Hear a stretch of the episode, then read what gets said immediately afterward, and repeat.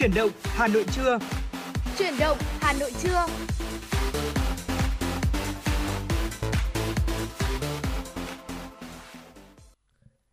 Dạ vâng thưa quý vị, nhạc hiệu quen thuộc của chuyển động Hà Nội trưa cũng đã vang lên và vẫn là Quang Minh và Thu Thảo đồng hành với quý vị thính giả trong 120 phút trực tiếp của buổi trưa ngày hôm nay. Quý vị thân mến, chuyển động Hà Nội trưa đang được phát sóng trực tiếp trên tần số FM 96 MHz của Đài Phát thanh Truyền hình Hà Nội và bên cạnh đó cũng đang được phát trực tuyến trên website hanoitv.vn. Dạ vâng ạ, bên cạnh đó thì hotline 024 3773 6688 và fanpage FM 96 Thời sự Hà Nội cũng đã sẵn sàng ngay từ lúc này để có thể tiếp nhận những uh, tương tác của quý vị thính giả. Quý vị thính giả cũng có thể yêu cầu những giai điệu âm nhạc để gửi tặng cho bạn bè và người thân thông qua hai cách thức mà Quang Minh vừa chia sẻ. Quang Minh xin được nhắc lại số điện thoại quen thuộc ạ, 024 3773 6688 thưa quý vị. Dạ vâng ạ. Và để chúng ta khởi động ừ, 120 phút trực tiếp của chuyển động Hà Nội trưa ngày hôm nay, chúng ta hãy cùng với nhau ờ, lắng nghe một giai điệu âm nhạc ca khúc vui lắm nha với sự thể hiện của Hương Ly và Jambi. Và sau giai điệu âm nhạc đầu tiên này, chúng tôi sẽ quay trở lại và chuyển tới quý vị những thông tin đầu tiên trong khung giờ của chuyển động Hà Nội buổi trưa ngày hôm nay.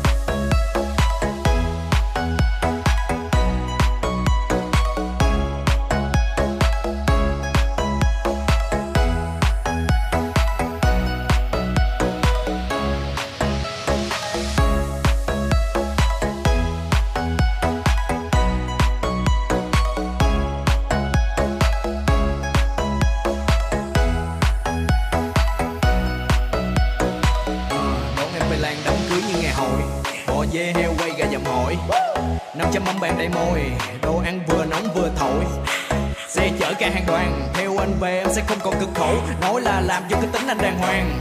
Bao hoa bấm nút là nổ. Bông kiên vàng bạc. Nặng cổ. Người trước đến hàng ngàn. Cúi đầu ba lạy quỳ trước bàn thờ tổ.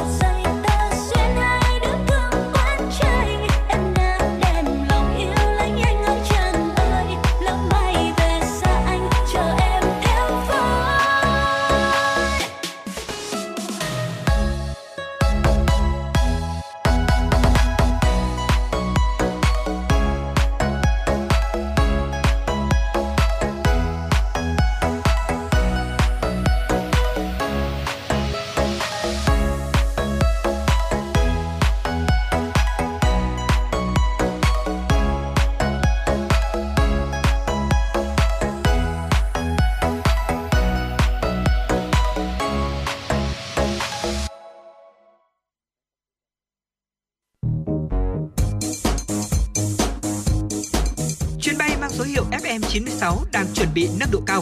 Quý khách hãy thắt dây an toàn, sẵn sàng trải nghiệm những cung bậc cảm xúc cùng FN96.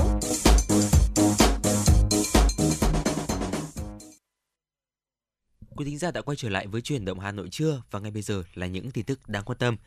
Thưa quý vị, Phó Thủ tướng Vũ Đức Đam vừa ký nghị quyết số 104 của Chính phủ về lộ trình tăng số lượng vaccine trong chương trình tiêm chủng mở rộng giai đoạn 2021-2030. Tại nghị quyết, chính phủ đồng ý với lộ trình tăng số lượng vaccine trong chương trình tiêm chủng mở rộng giai đoạn 2021-2030 của Bộ Y tế. Trong đó đưa vaccine phòng bệnh do virus Rota từ năm 2022, vaccine phòng bệnh do phế cầu từ năm 2025, vaccine phòng bệnh ung thư cổ tử cung từ năm 2026 và vaccine phòng bệnh cúm mùa từ năm 2030. Nghị quyết nêu rõ phạm vi và số lượng thụ hưởng theo đề xuất của Bộ Y tế trong trường hợp huy động được nguồn viện trợ, hỗ trợ trong nước hoặc được bổ sung ngân sách nhà nước, Bộ Y tế quyết định việc có thể thực hiện sớm lộ trình.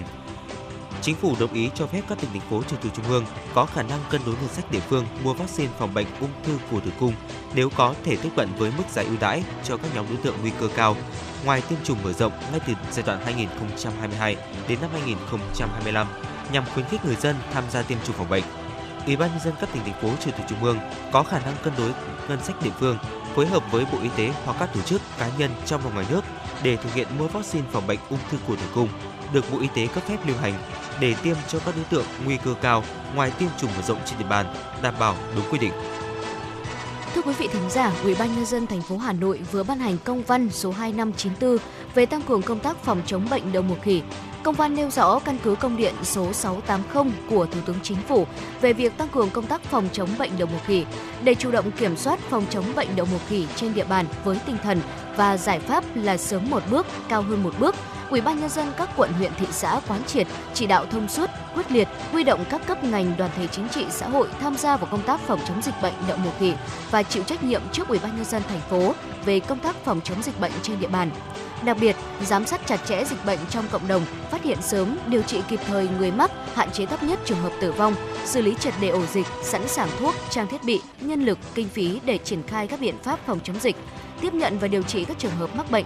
Bên cạnh đó, chủ động xây dựng kế hoạch, kịch bản đáp ứng, tổ chức diễn tập theo các tình huống để sẵn sàng đáp ứng trong trường hợp dịch bệnh xảy ra, tổ chức tập huấn cho cán bộ y tế đối với các cơ sở y tế trên địa bàn theo đúng hướng dẫn của Bộ Y tế truyền thông bằng nhiều hình thức tới người dân, cộng đồng về tình hình dịch bệnh và các biện pháp dự phòng bệnh đậu mùa khỉ theo khuyến cáo của Bộ Y tế. Lưu ý khuyến cáo người dân chủ động khai báo với các cơ quan y tế khi có triệu chứng nghi ngờ mắc bệnh, thiết lập đường dây nóng tại các trung tâm y tế nơi tiếp nhận thông tin để tư vấn, hỗ trợ người dân về đậu mùa khỉ. Ủy ban nhân dân thành phố đề nghị Ủy ban Mặt trận Tổ quốc Việt Nam thành phố Hà Nội chỉ đạo các đơn vị hội viên, thành viên tăng cường vận động cán bộ, nhân viên, người dân và chủ động phối hợp thực hiện các biện pháp phòng chống bệnh đậu mùa khỉ theo chỉ đạo của Chính phủ, Thủ tướng Chính phủ và Bộ Y tế. Theo Tổng cục Thuế, tính đến ngày 15 tháng 7 năm 2022, đã có 850.444 doanh nghiệp đăng ký tham gia sử dụng dịch vụ nộp thuế điện tử với cơ quan thuế, tỷ lệ đạt 99,3%. Số lượng doanh nghiệp hoàn thành đăng ký dịch vụ với ngân hàng là 849.036 doanh nghiệp, đạt tỷ lệ 99,18%. Từ ngày 1 tháng 1 năm 2022 đến ngày 15 tháng 7 năm 2022, các doanh nghiệp đã nộp tiền thuế thông qua 2 triệu 199.345 giao dịch nộp thuế điện tử với số tiền trên 400 lĩnh xin lỗi quý vị 420.988 tỷ đồng và 39 triệu 216.253 đô la Mỹ. Về hoàn thuế điện tử, tính từ đầu năm đến ngày 20 tháng 7 năm 2022, tổng số doanh nghiệp tham gia hoàn thuế điện tử là 6.072 trên tổng số 6.134 doanh nghiệp hoàn thuế, đạt tỷ lệ 99%. Số hồ sơ tiếp nhận là 11.243 hồ sơ trên tổng số 11.318 hồ sơ, đạt tỷ lệ 99%. Tính đến ngày 15 tháng 7 năm 2022, 84.713 lượt tải và cài đặt ứng dụng số, ứng dụng điện tử, thuế điện tử được cài đặt trên thiết bị di động thông minh iTax Mobile. Tổng cộng đã có 52.800 giao dịch qua ngân hàng thương mại với tổng số tiền trên 264 tỷ đồng. Hãng hàng không quốc gia Việt Nam Vietnam Airlines cho biết nhằm đáp ứng nhu cầu đi lại dịp Tết Quý Mão 2023, Vietnam Airlines Group gồm 3 hãng Vietnam Airlines, Pacific Airlines và Vasco sẽ cung ứng hàng triệu ghế trên toàn mạng bay nội địa và quốc tế trong giai đoạn từ ngày 6 tháng 1 năm 2023 đến ngày 5 tháng 2 năm 2023, tức là 15 tháng Chạp năm nhâm dần đến 15 tháng Giêng năm Quý Mão. Vé đã bắt đầu mở bán từ ngày 15 tháng 8. Vietnam Airlines Group tập trung đăng tải trên các đường bay kết nối ba thành phố Hà Nội, Đà Nẵng, Thành phố Hồ Chí Minh với các tỉnh thành trên cả nước như Hải Phòng, Vinh, Thanh Hóa, Huế, Quy Nhơn, Quảng Nam, Pleiku, Đà Lạt, Buôn Ma Thuột, Nha Trang, Phú Quốc. Đối với mạng bay quốc tế, các đường bay được cung ứng nhiều chỗ nhất là giữa Việt Nam với các nước Đông Nam Á, Đông Bắc Á như Singapore, Thái Lan, Lào, Campuchia, Hàn Quốc và giữa Việt Nam với Australia. Tổng số chuyến bay quốc tế Việt Nam Airlines dự kiến cung ứng dịp này tăng gần gấp đôi so với thường lệ trong bối cảnh các quốc gia, vùng lãnh thổ đang ngày càng nới lỏng thủ tục nhập cảnh. Thưa quý vị, thống kê của Bộ Lao động Thương binh và Xã hội cho thấy, thực hiện quyết định số 08 của Thủ tướng Chính phủ về chính sách hỗ trợ tiền thuê nhà đối với người lao động tại các khu vực công nghiệp, khu chế xuất, tính đến 15 giờ ngày 15 tháng 8, số hồ sơ Ủy ban nhân dân cấp huyện đã tiếp nhận được là 72.909 doanh nghiệp với 3 triệu 20.590 lao động. Kinh phí đề nghị hỗ trợ là hơn 2.367,3 tỷ đồng. Tại thời điểm quyết định này mới được ban hành, trên cơ sở báo cáo khảo sát của địa phương, Bộ Lao động Thương binh và Xã hội dự kiến sẽ có 3,4 triệu người lao động được thụ hưởng các chính sách hỗ trợ. Thực tế cho thấy đến thời điểm cuối tiếp nhận hồ sơ, hầu hết các doanh nghiệp có lao động thuộc diện cần hỗ trợ đều đã hoàn tất uh, khâu gửi hồ sơ. Tuy nhiên, số tiền đề nghị hỗ trợ là hơn 2.367,3 tỷ đồng, chỉ tương đương 36,5% số kinh phí dự kiến của địa phương. Theo Bộ trưởng Bộ Lao động Thương binh và Xã hội Đào Ngọc Dung cho biết, sau mốc thời gian hoàn thành tiếp nhận hồ sơ là ngày 15 tháng 8 năm 2022, các tỉnh thành cần tập trung dồn lực cho mốc thời gian quan trọng thứ hai là ngày 30 tháng 8, phải hoàn thành việc giải ngân, kịp thời chi trả tiền hỗ trợ thuê nhà cho người lao động theo quy định tại quyết định số 08. Thưa quý vị, sẽ còn rất nhiều những thông tin nữa chúng tôi chuyển tới quý vị trong khung giờ của truyền động Hà Nội buổi trưa ngày hôm nay. À, ngay sau đây chúng ta hãy cùng nhau quay trở lại với không gian âm nhạc trước khi đến với những nội dung hấp dẫn tiếp theo của truyền động Hà Nội.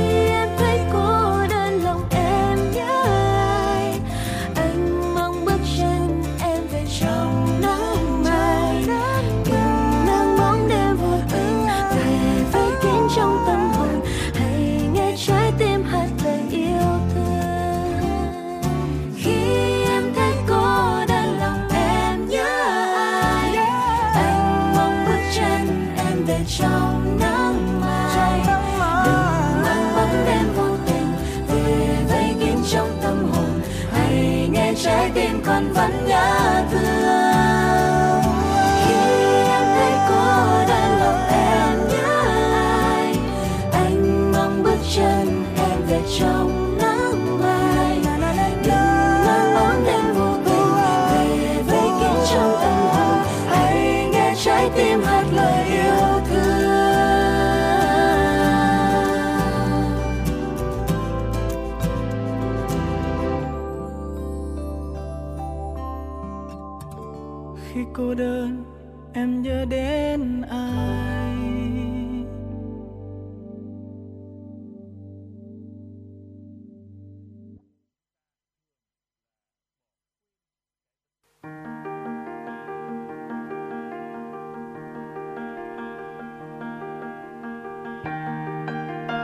Các bạn đang theo dõi kênh FM 96 MHz của đài phát thanh truyền hình Hà Nội.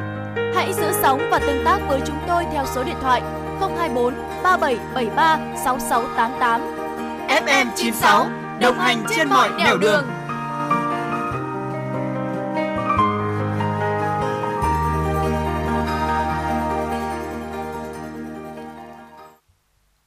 Dạ vâng thưa quý vị thính giả, quay trở lại với chủ động Hà Nội buổi trưa ngày hôm nay, chúng ta hãy cùng nhau đến với tiểu mục cà phê trưa. Dạ vâng ạ, thưa quý vị, ngày hôm nay chúng tôi sẽ chia sẻ về cái câu chuyện đó chính là từ cái xã hội mà chúng ta ít đi cái việc là dùng tiền mặt ừ. và khuyến khích cái việc là thanh toán không chạm và thanh toán qua thẻ thì chúng ta lại nhớ lại một cái thời mà một nghìn một chiếc cu đơ Vậy thì ngày hôm nay chúng ta sẽ cùng chia sẻ với nhau về những cái cảm xúc như vậy trong ừ. tiểu mục cà phê trưa thưa quý vị. Dạ vâng ạ, chỉ còn cần 8 tháng nữa tính từ hôm nay và bắt đầu từ ngày 24 tháng 3 năm 2023, Thụy Điển sẽ trở thành quốc gia đầu tiên trên thế giới không còn tiền mặt và có một điều luật cụ thể của nước này quy định là tiền mặt sẽ không còn được công nhận giống như là một công cụ thanh toán nữa. Và thực tế hiện nay thì một cuộn giấy vệ sinh cũng đã có thể được thanh toán điện tử tại đất nước này thông qua ứng dụng là Swiss. Và tất nhiên là Thụy Điển đã mất 362 năm để có thể uh, giới thiệu tiền giấy để để có thể giới thiệu tiền giấy như một công cụ giao dịch và xóa bỏ nó. Vì thế, sống ở một nền kinh tế đang phát triển như Việt Nam thì chúng ta không phải là quá lo lắng chuyện cầm tiền mặt mua gói xôi đầu ngõ hay là chúng ta có thể cầm tiền mặt mua điếu thuốc của bà hàng xóm nữa. Ở xu hướng cashless cũng đã len lỏi vào đời sống của mình, đến nỗi là nhiều người trong số dân văn phòng phải xin bà và mẹ tiền lẻ để có thể gửi xe hàng ngày. À, Thu Thảo thấy rằng điều này cũng khá là đúng ạ. Tại vì dạ vâng. bây giờ nhá để có thể uh, mua được một cái gì đó rẻ rẻ một chút hoặc là ví dụ như là tiền gửi xe thôi thì đúng là đôi khi mình phải uh, xin bạn bè đi cùng với mình để có thể có những đồng tiền lẻ để trả tiền đó Dạ vâng. Thay vào đó khi mà thanh toán những khoản tiền mà nó có một chi phí lớn hơn thì mình sẽ thay vì thanh toán bằng tiền mặt thì mình sẽ chuyển khoản hoặc là thanh toán điện tử đúng không ạ? Ừ, đúng rồi ạ. Quang Minh là cũng nhiều khi là rơi vào cái trạng thái giờ khóc giờ cười đấy ạ. Ừ. Mình đi trung tâm thương mại hay là mình đi những cái nơi mà chỉ cần ba hay là nghìn gửi xe thôi. Ừ. Nhưng mà mình thực sự là không có. Dạ vâng, hay là rồi. nhiều khi là uh, xe thì sắp hết xăng đến nơi rồi ừ. nhưng mà vẫn phải đi tìm một cây a, a, cây ATM bởi để vì là cái để rút tiền để đi đổ xăng bởi vì là cái cây xăng đó thì chưa chấp nhận thanh toán qua thẻ hay là như câu chuyện của Quang Minh và Thu Thảo đúng không ạ? Một lần chúng tôi uh, sau giờ dẫn chuyển động Hà Nội sáng thì dạ cũng vâng không đi ăn sáng thì quý vị. Hai bát bún riêu thì 60 nghìn thôi nhưng mà hai uh, anh em thì không có nổi 60 nghìn đồng để có thể thanh toán ừ. và cuối cùng là đã phải là uh, nhờ một người lạ dạ cùng vâng đi ạ. ăn cùng để có thể là uh, thanh toán hộ sau đó thì chúng tôi lại chuyển khoản lại thưa quý vị uh, có thể thấy rằng là uh, nhiều suy đoán về những cái lợi ích cũng như là những cái nguy cơ khi mà chúng ta sống trong một xã hội không tiền giấy. Tuy nhiên, điều này thì có thể chắc chắn được rằng là một ngày nào đó thì tiền giấy sẽ không còn nữa. Và những tờ giấy bạc ố vàng là một cái trải nghiệm xếp tiền theo mệnh giá trong ví thì sẽ vĩnh viễn biến thành một cái di sản hồi ức từ quý vị. Ừ. ai cũng biết là tiền ờ, không chỉ là một tờ giấy.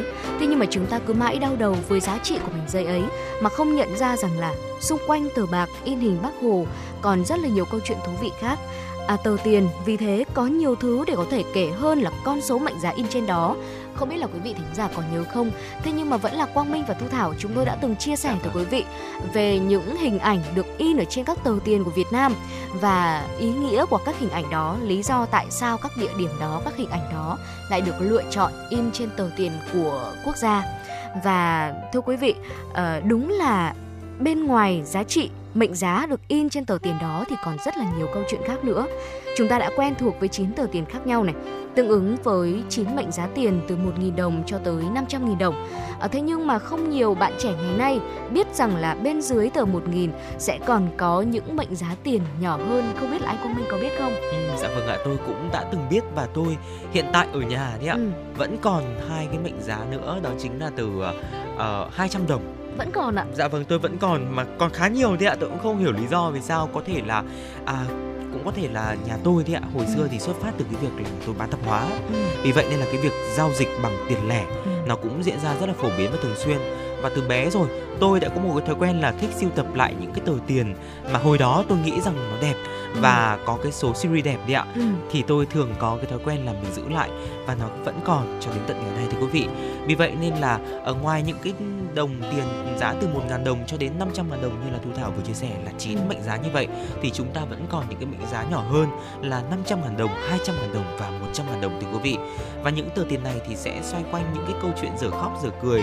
Ví dụ như là chúng ta bị chê là ki bo khi mà trời thối Ừ. dưới 1 ngàn đồng đúng không ạ? Dạ và vâng ạ. thường thì bây giờ nếu mà chúng ta thậm chí là cả việc là chúng ta ờ, gọi là thừa một ngàn hay là hai ngàn Ừ. ạ thường là siêu thị cửa hàng tạp hóa thì sẽ thường là cho chúng ta một vài chiếc kẹo để Ừ. chúng ta có thể là ờ, bù đắp cho cái khoản đó bởi vì là những cái tờ tiền đó mệnh giá đó thì nó cũng không còn quá phổ biến như ngày nay nữa. À, Thu Thảo còn được biết rằng là bên cạnh những tờ tiền giấy mang mệnh giá rất là nhỏ như vậy 500 đồng này 200 đồng hay là 100 đồng thì chúng ta còn có tiền xu nữa. Ừ, đúng rồi Tiền ngày xu. xưa thì Thu Thảo rất là hay sử dụng cái đồng tiền xu đấy để mình chạy đi mua bim bim này mua bánh mì hay là mua những cái đồ ăn.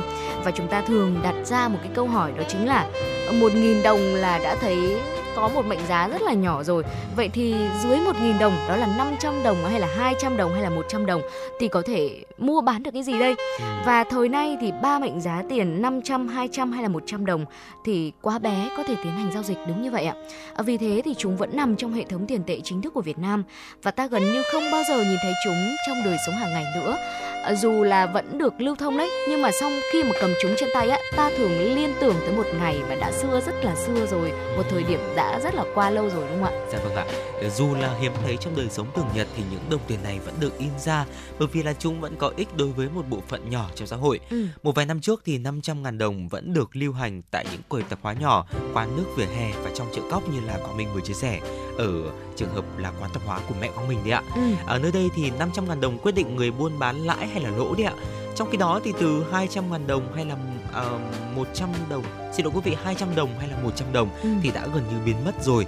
Vì thế nên là người bán hoặc là hạn chế niêm yết giá lẻ hoặc là thay tiền cốt tông bằng những viên kẹo như là Quang Minh cũng vừa chia sẻ. Và tiền mệnh giá nhỏ thì còn được những gia đình có tang lễ đổi để có thể giải tiền cúng cô hồn Ừ. hay là làm lộ phí đưa tang khi mà những người thân quá cố từ nhà tang lễ tới nghĩa trang. Tục lệ này thì xuất phát từ quan niệm rằng nơi ngã ba, ngã tư đường thì thường có vong chưa siêu thoát, đói khát và không được thờ cúng. Vì thế nên là chúng ta sẽ giải tiền để có thể bố thí cho họ. Lưu ý là cái việc mà chúng ta giải tiền đấy ạ thì sẽ không được khuyến khích bởi vì có thể là khép vào hành vi hủy hoại tiền là vi phạm pháp luật đấy ạ. Ừ, dạ vâng thưa quý vị, như Thu Thảo đã chia sẻ bên trên thì bên cạnh tiền giấy, tiền xu cũng được Ngân hàng Nhà nước Việt Nam phát hành từ năm 2003 đến 2006 và loại tiền này được kỳ vọng là giúp ứng dụng các loại máy bán hàng tự động vào thị trường Việt Nam và áp dụng công nghệ vào quá trình giao dịch hàng hóa. Đó là xu hướng đại diện cho quá trình mở cửa thị trường ở Việt Nam ở đầu những năm 2000. Thế nhưng mà cho à, do là chất lượng tiền kém và dễ bị đánh rơi cùng với hiện tượng lạm phát cho nên là các loại tiền mệnh giá thấp rất là khó lưu thông và vào năm 2019 thì ngân hàng nhà nước ta đã phải tiêu hủy và đấu giá 101 tấn phế liệu tiền kim loại một số lượng một khối lượng rất là lớn thưa quý vị. Dạ vâng ạ, ờ, có thể thấy rằng là chúng ta chưa cần phải đào quá sâu vào dòng lịch sử thì hình ảnh những tờ tiền giấy như là 10.000 đồng, 20.000 đồng, 50.000 đồng và 100.000 đồng được phát hành vào đầu những năm 90 của đầu thế kỷ thứ à, của thế kỷ thứ 20 thế ạ là một thứ gì đó khá là xa lạ hoặc là Ừ. nằm trong dòng ký ức rất xa xôi đối với thế hệ trẻ ngày nay. Bước vào thế kỷ mới thì những đồng tiền cốt tông cũ thì bị dừng lưu hành và thay thế bằng tiền polymer. Và ngày nay thì dù không còn được coi như là công cụ giao dịch hàng hóa, tuy nhiên thì những tờ tiền cốt tông cũ được bảo quản tốt từ ngày xưa Ừ. vẫn còn giá trị siêu tầm vì tính thẩm mỹ của nó và không những thế thì nó còn có thể làm quà biếu trong dịp Tết đi ạ. Ở trên những sàn thương mại điện tử thì một số tiền cốt tông cũ có giá dao động từ 150.000 đồng lên tới 500.000 đồng tùy Ừ. theo mệnh giá và chất lượng bảo quản và số series đẹp nữa. Qua mình ờ, không nhớ lắm về cái thời điểm mà đổi từ tiền cốt tông sang tiền polymer. Ừ. Tuy nhiên thì mình vẫn nhớ là cái thời điểm đó ạ, mình rất là háo hức khi mà được tiếp cận với một cái đồng tiền mới, với một cái chất liệu mới, với ờ, những cái danh lam thắng cảnh mới được Ừ. in trên tờ tiền. Mặc dù lúc đó mình cũng còn rất là bé thôi thưa quý vị, Ừm, nhưng mà có thể thấy rằng là theo cái dòng lịch sử thì chúng ta khám phá về những tờ tiền uh, thì chúng ta cũng có thể thấy rằng là có rất là nhiều những cái điều thú vị ừ. và những cái điều mà chúng ta bây giờ cũng chỉ còn lại trong ký ức thôi ạ. Dạ vâng thưa quý vị, ờ, mất đi nhiệm vụ quy ước giá trị không có nghĩa là tờ tiền đó mất đi hoàn toàn giá trị của nó. Rồi một ngày khi mà tiền số lên ngôi thì những tờ giấy bạc cũ sẽ được đối xử giống như là một loại hàng hóa đặc thù, ừ. giống như là tem giấy hay là tranh ảnh treo tường. Và Thu Thảo có biết những có những người á, họ sẵn sàng bỏ ra một số tiền rất là lớn để họ có thể sưu tầm lại những đồng tiền xu với mệnh giá rất là nhỏ 100 đồng, 200 đồng hay là 500 đồng và tương tự ờ, và với tiền giấy cũng như vậy. Họ sẵn sàng bỏ ra một số tiền lớn để có thể đem về những tờ tiền đó giống như là một cách để họ lưu giữ ký ức vậy. Dạ vâng. à, đúng là một ngày nào đó rất có thể là tiền giấy sẽ không còn được lưu hành nữa. Thế nhưng mà nhìn theo một cách tích cực hơn thì có lẽ đó là một sự thay đổi. Uh, đi theo thời đại và thích ứng với thời đại công nghệ số mới thời đại mà chúng ta thay vì thanh toán bằng tiền mặt thì chúng ta sẽ thanh toán bằng tiền điện tử thưa quý vị. Dạ vâng ạ thưa quý vị, ở tại cũng lại những chia sẻ của chúng tôi những hoài niệm về uh, những đồng tiền thưa quý vị uh, trong tiểu mục cà phê trưa. Bây giờ xin được phép quay trở lại với không gian âm nhạc của FM96. Xin mời quý vị thính giả chúng ta cùng lắng nghe ca khúc Chót yêu qua tiếng hát của Trung Quân. Quang Minh và Thu Thảo sẽ quay trở lại ngay sau ca khúc này. chạm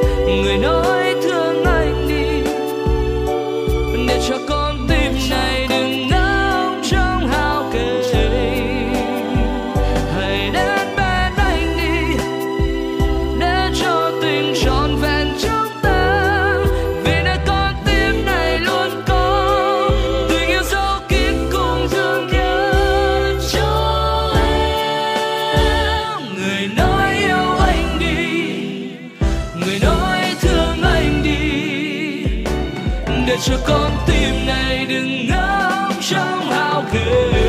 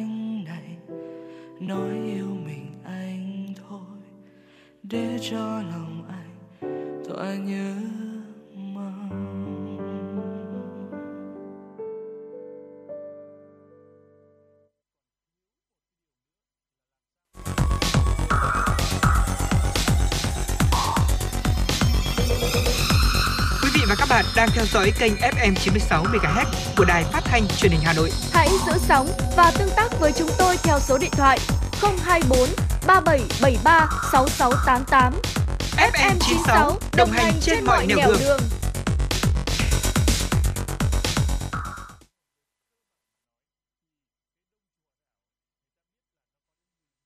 Này, cậu định đăng ký học ngành gì đấy? Tớ định học ngôn ngữ Nhật mà chưa biết nên nộp vào trường nào. Thế tiêu chí của cậu là gì? Thì dễ xét tuyển này, thực hành nhiều này, ra trường dễ xin việc. Trường Đại học Nguyễn Trãi là chuẩn luôn. Thế à? Đây là trường tiên phong, đào tạo công dân toàn cầu với đa dạng ngành nghề như công nghệ thông tin, ngôn ngữ Nhật, Hàn Quốc học, Trung Quốc học, quản trị kinh doanh, thiết kế đồ họa, quản trị kinh doanh du lịch. Wow. Mà đặc biệt là ứng dụng 70% thực hành, 30% lý thuyết. Ôi, hợp lý phết nhở. Cậu có định nộp không? Có chứ. Học ở đây còn được đăng ký học chuyển tiếp theo mô hình 2 cộng 2, Ừm. 3 cộng 1 sang các trường đại học của Hàn Quốc, Nhật Bản. Ra trường thì dễ dàng làm việc tại các doanh nghiệp trong và ngoài nước. Xịn chưa? Ôi, háo hức quá. Hot hơn nữa là cơ hội tham gia thực tập hưởng lương tại Nhật Bản, Singapore, Hàn Quốc từ năm thứ hai đại học, chuẩn đầu ra hai ngoại ngữ luôn. Đây chính là mục tiêu của tớ đấy.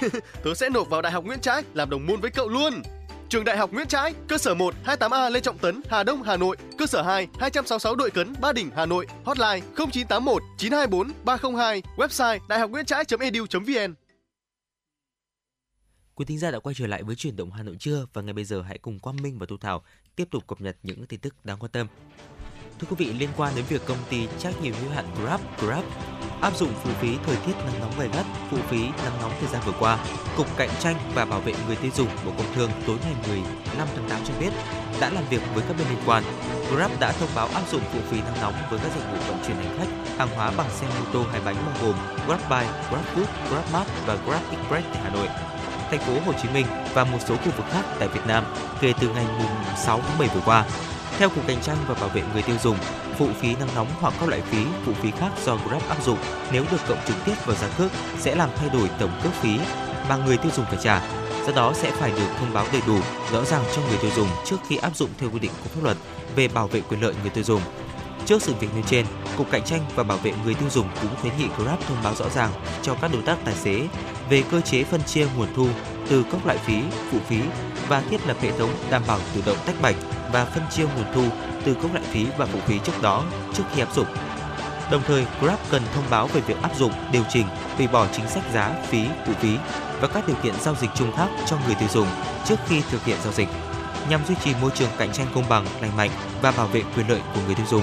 Cục Cạnh tranh và Bảo vệ người tiêu dùng đề nghị Grab và các doanh nghiệp cung cấp dịch vụ tương tự như dịch vụ của Grab ra soát chính sách, hoạt động kinh doanh và cạnh tranh, đảm bảo tuân thủ nghiêm các quy định của pháp luật về cạnh tranh và bảo vệ quyền lợi người tiêu dùng.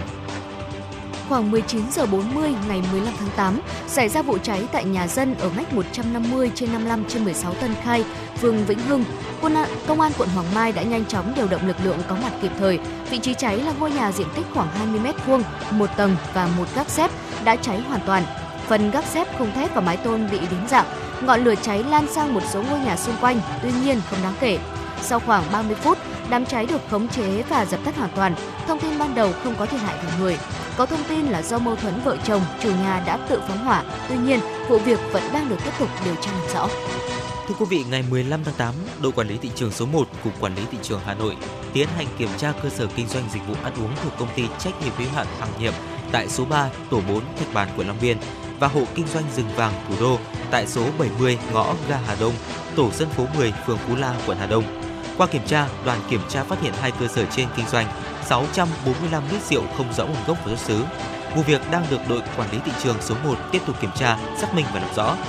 Trao đổi với phóng viên, Phó Cục trưởng Cục Quản lý Thị trường Hà Nội Trần Việt Hùng cho biết, Cục Quản lý Thị trường Hà Nội đã chỉ đạo các đội quản lý thị trường nhằm tăng cường kiểm tra, kiểm soát rượu bia trên địa bàn thành phố, xử lý nghiêm các vi phạm về sản xuất, kinh doanh, mua bán vận chuyển rượu bia nhập lậu và giả, rượu bia không rõ nguồn gốc xuất xứ.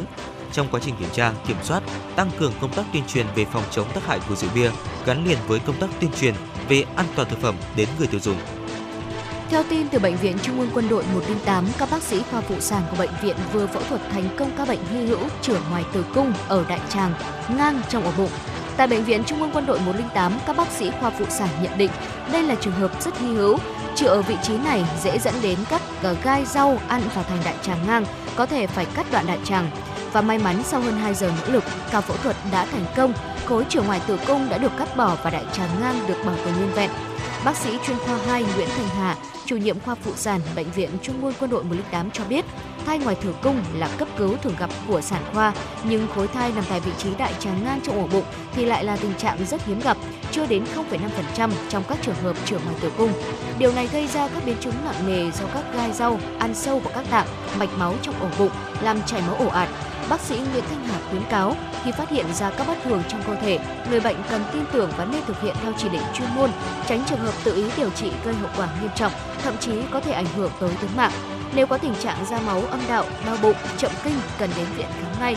Với các tình trạng rối loạn tiêu hóa như đại tiện nhiều lần, đau bụng thúc xuống hậu môn, buồn đại tiện có thể liên quan đến cấp cứu sản phụ khoa. Ngày 15 tháng 8, Tòa án Nhân dân thành phố Hà Nội đưa bị cáo Đặng Văn Nghị, sinh năm 1991, trú tại xã Đông Xuân, huyện Sóc Sơn, Hà Nội, ra xét xử sơ thẩm về tội giết người. Bị hại trong vụ án là anh Đặng Văn Sáng, sinh năm 1994, cùng chú ở huyện Sóc Sơn và có họ hàng gần với bị cáo. Theo cáo trạng, khoảng 18 giờ ngày 17 tháng 11 năm 2018, anh Đặng Văn Sáng đi ăn cỗ cưới bên nhà hàng xóm. Cùng bàn, anh Sáng ngồi có một số người cùng thôn.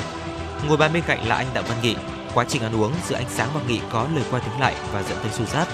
Do được mọi người can ngăn nên cả hai dừng lại. Đến khoảng 18 giờ 30 phút cùng ngày, do vẫn còn bực tức nên khi thấy anh Sáng đang ngồi ăn uống rượu cùng một người ở bên bàn bên cạnh, Nghị cầm theo dao nhỏ và cốc bia sang chỗ anh Sáng ngồi rồi bất ngờ cầm dao cứa của anh này. Anh Sáng được mọi người đưa đi cấp cứu tại bệnh viện đa khoa huyện Sóc Sơn kịp thời nên không tử vong trong khi Nghị trốn. Đến ngày 10 tháng 5 năm 2022, cơ quan cảnh sát điều tra công an thành phố Hà Nội đã quyết định khởi tố bị can và lệnh bắt bị can để tạm giam với Đặng Văn Nghị về tội giết người. Tòa án nhân dân thành phố Hà Nội xác định hành vi của Nghị đã phạm tội giết người. Tuy nhiên, hậu quả chết người chưa xảy ra. Bị cáo có nhân thân tốt và bị hại có đơn xin giảm nhẹ hình phạt cho bị cáo.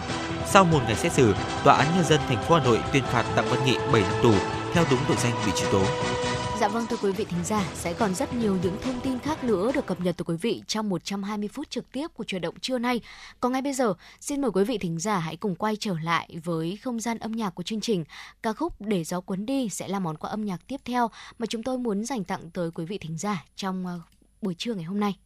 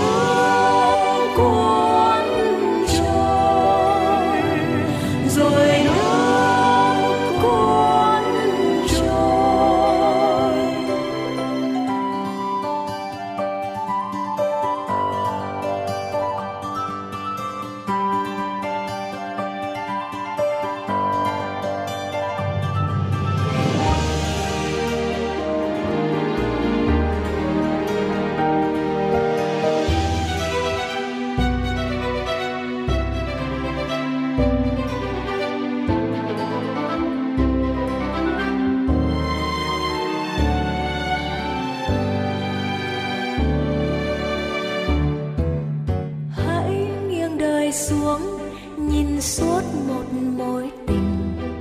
Chị lắng nhìn không nói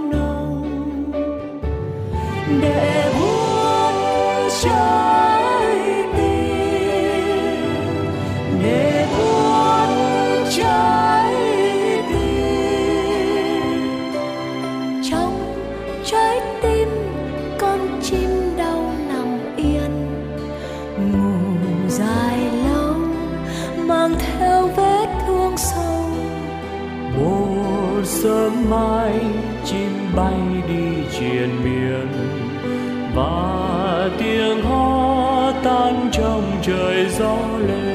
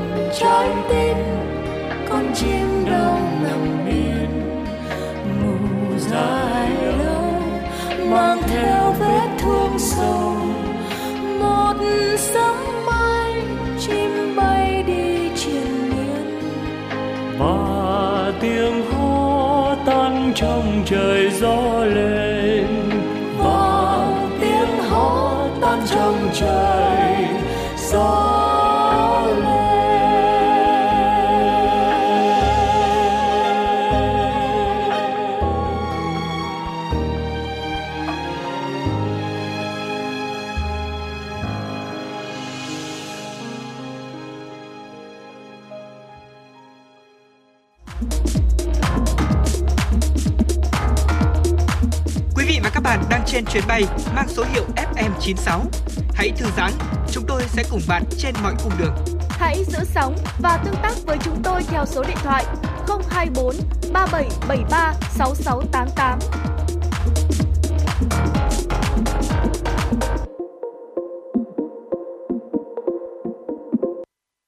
Thưa quý vị, quý vị và các bạn đã quay trở lại với chuyển động Hà Nội trưa và ngay bây giờ là những tin tức đáng quan tâm.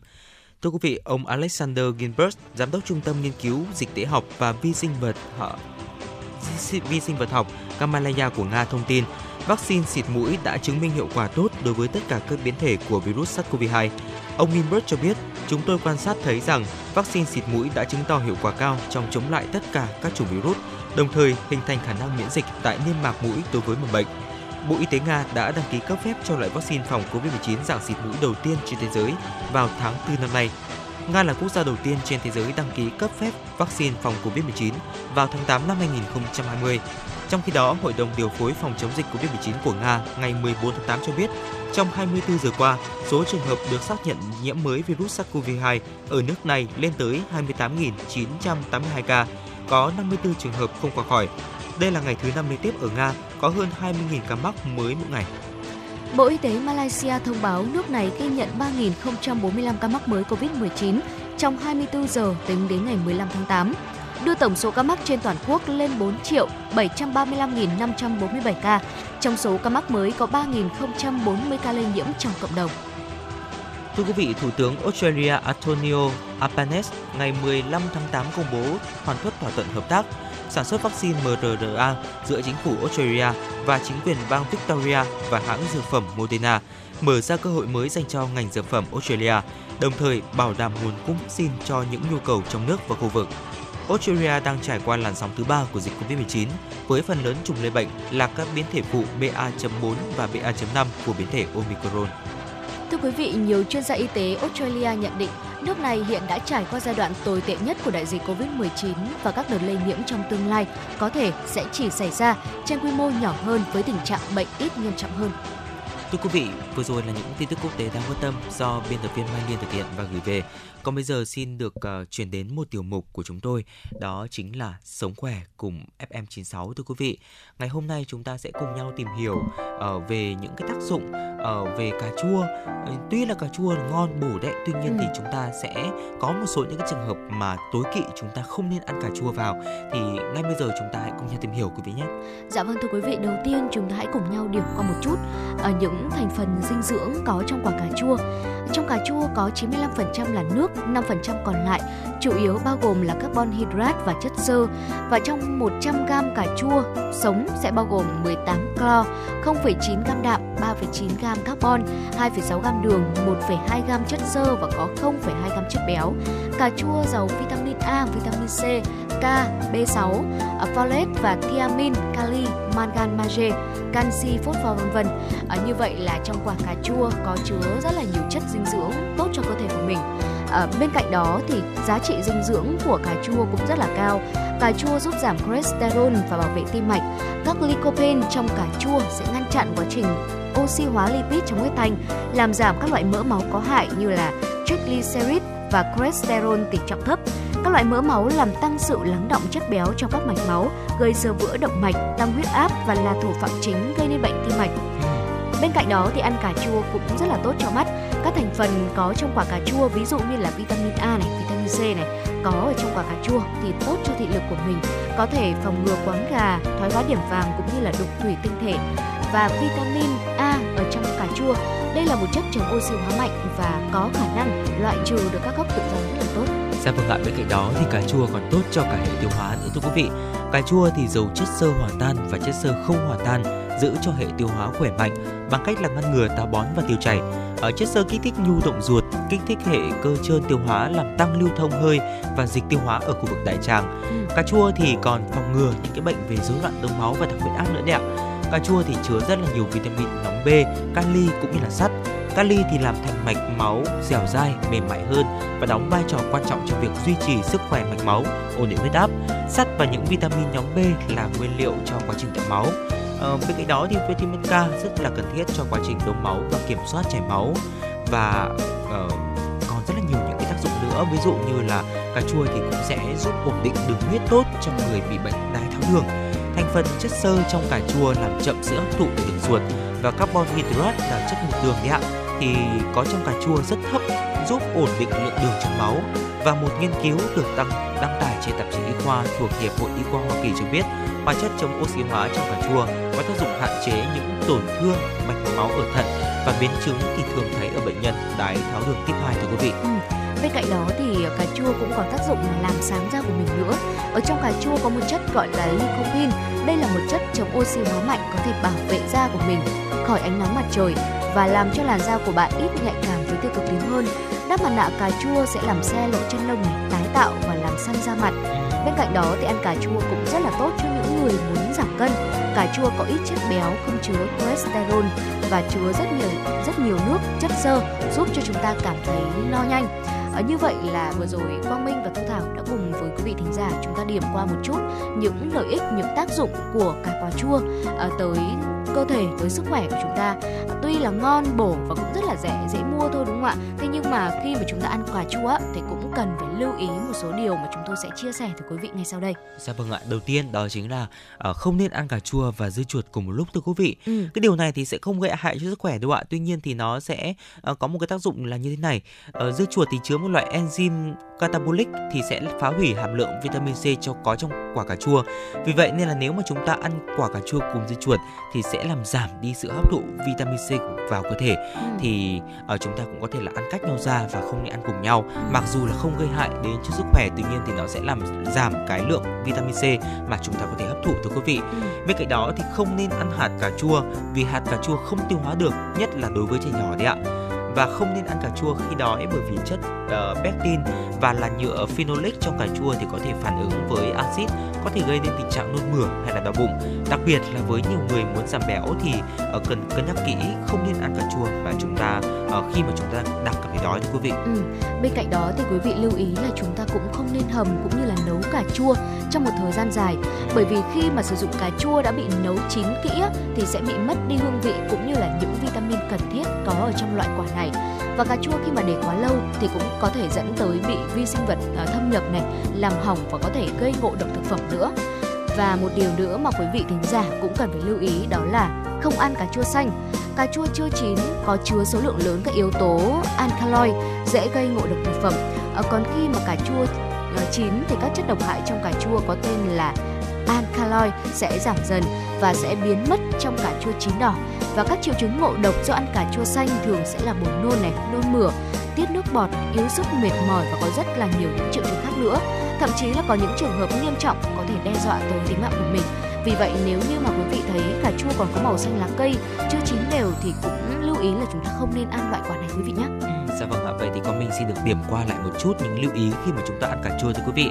Đầu tiên ạ, đó là chúng ta không nên ăn cà chua cùng với dưa chuột này, không nên ăn hạt cà chua, không nên ăn cà chua khi đói và đặc biệt là với những người đang muốn giảm béo, không nên hầm và nấu cà chua và cuối cùng đó chính là chúng ta không nên ăn cà chua xanh thưa quý vị. Hy vọng là với những lưu ý vừa rồi thì sẽ mang đến cho quý vị khán giả thêm những cái uh, lưu ý những cái kiến thức và góc nhìn vào việc là chúng ta ăn một loại quả, loại thực phẩm mà rất là phổ biến đúng không ạ? À, vậy thì ngay bây giờ chúng ta hãy cùng nhau điểm qua những cái cách mà chúng ta à, chọn cà chua tươi ngon. Thu Thảo thân mến, không biết là Thu Thảo à, cũng là một người à, con gái hay đi chợ thì không biết là có cái bí kíp nào để có thể là à, lựa chọn cà chua ngon không ạ? Dạ vâng cũng thú thật với Quang Minh và quý vị thính giả là mặc dù rất là hay đi siêu thị, rất là hay đi chợ nhưng mà tôi cũng không có một thể nào đâu. Tại vì nếu mà mua cà chua ấy, như tôi mà tôi mua cà chua thì tôi sẽ xem quả nào nó chín đều nó đỏ mọng á là tôi sẽ lấy hoặc là nó không bị dập nát như thế Dạ là vâng. được rồi ạ.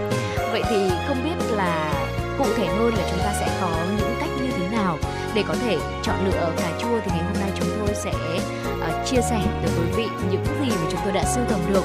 Đầu tiên đó là khi mua cà chua thì quý vị nên chọn những quả cà chua có kích cỡ đồng đều nhau, quả tròn, vỏ căng bóng và không bị dập. Và chúng ta cũng không nên chọn những quả cà chua có hình dáng méo mó, không cân đối, vỏ ngoài bị dập nát.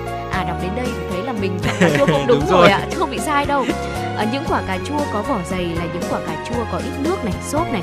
Ờ, chúng ta cũng cần quan sát kỹ phần núm của quả cà chua nên chọn cà chua có phần núm còn tươi dính chắc vào thân quả và ngược lại à, cũng nên tránh chọn những quả núm bị héo bởi vì đó thường là sẽ những quả à, sẽ là những quả không tươi ngon và đã được để từ rất là lâu vâng ạ, bên cạnh đó thì những quả cà chua nếu được chín tự nhiên thì sẽ có mùi thơm.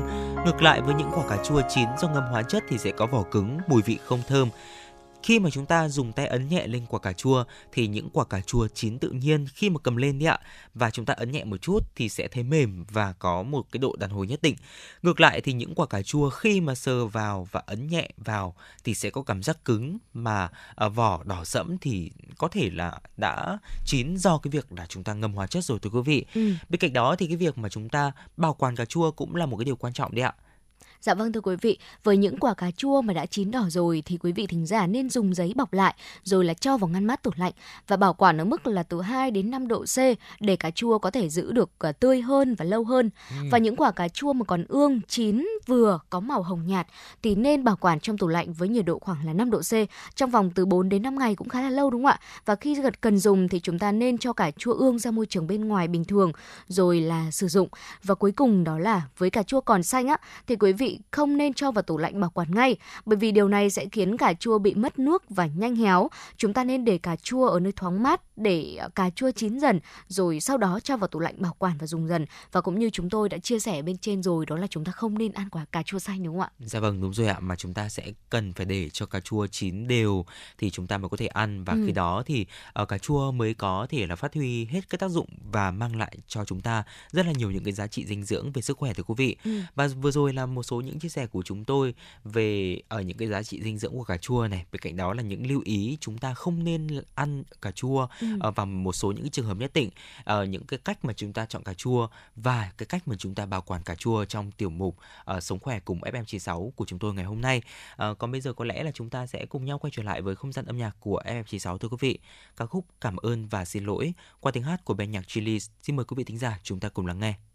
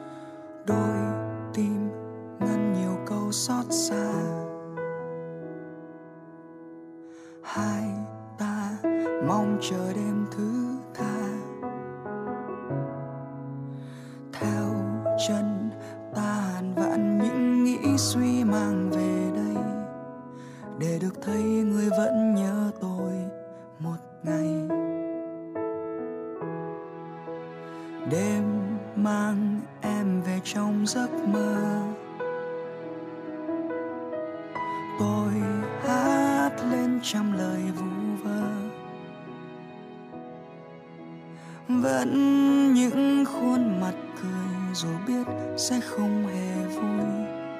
Dù hôm nay dẫu đúng sai, vẫn yêu hơn ngày mai. Xin lỗi người vì những điều chưa nói ra thành câu. Xin lỗi người vì bao ngày qua đã trôi về đâu. Mất bao lâu để ta tạm quên u sầu, để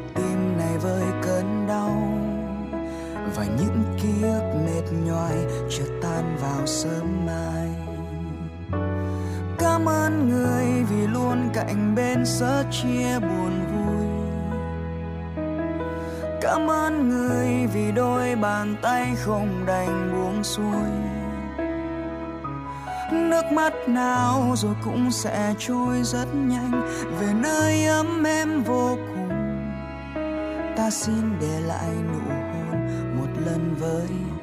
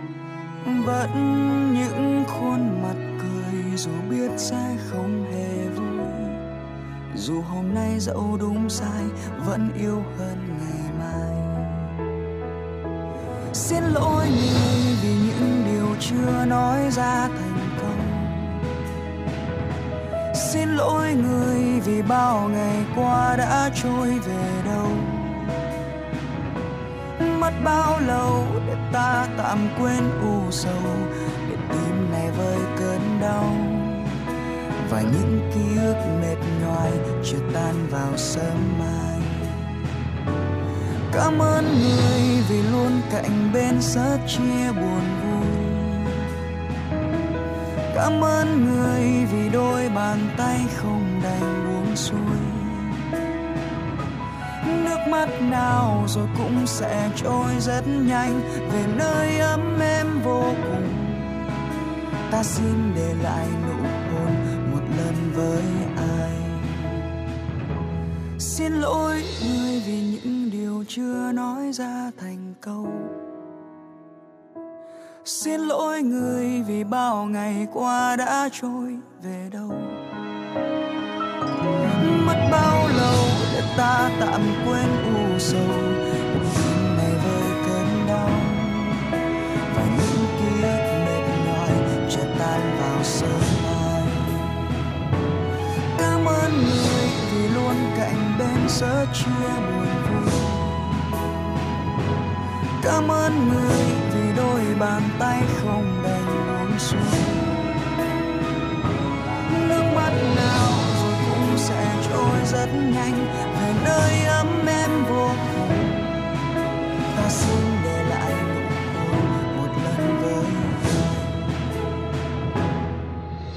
ta xin để lại nụ hôn, một lần với ai.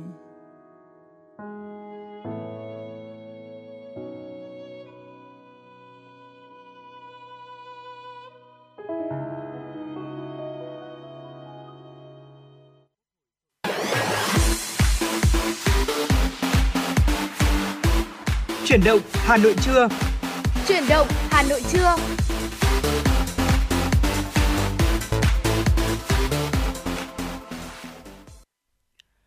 Quý thính giả thân mến, bây giờ là 11 giờ ngày 16 tháng 8 năm 2022.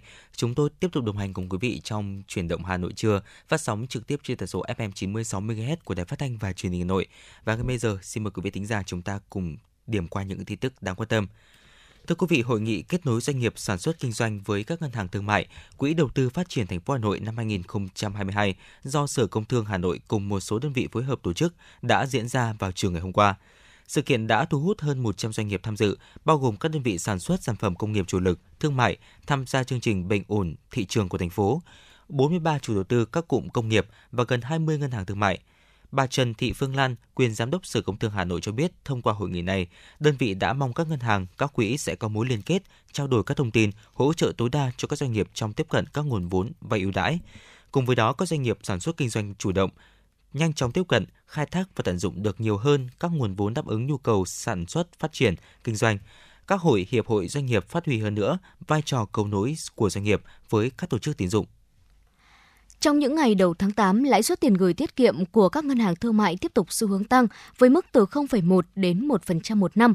Và cũng từ đầu tháng này, người dân rút tiền gửi trước hạn sẽ không bị mất lãi như trước. Điều này tạo sức hút cho người dân có tiền nhàn rỗi gửi vào ngân hàng và qua đó góp phần kiểm soát lạm phát.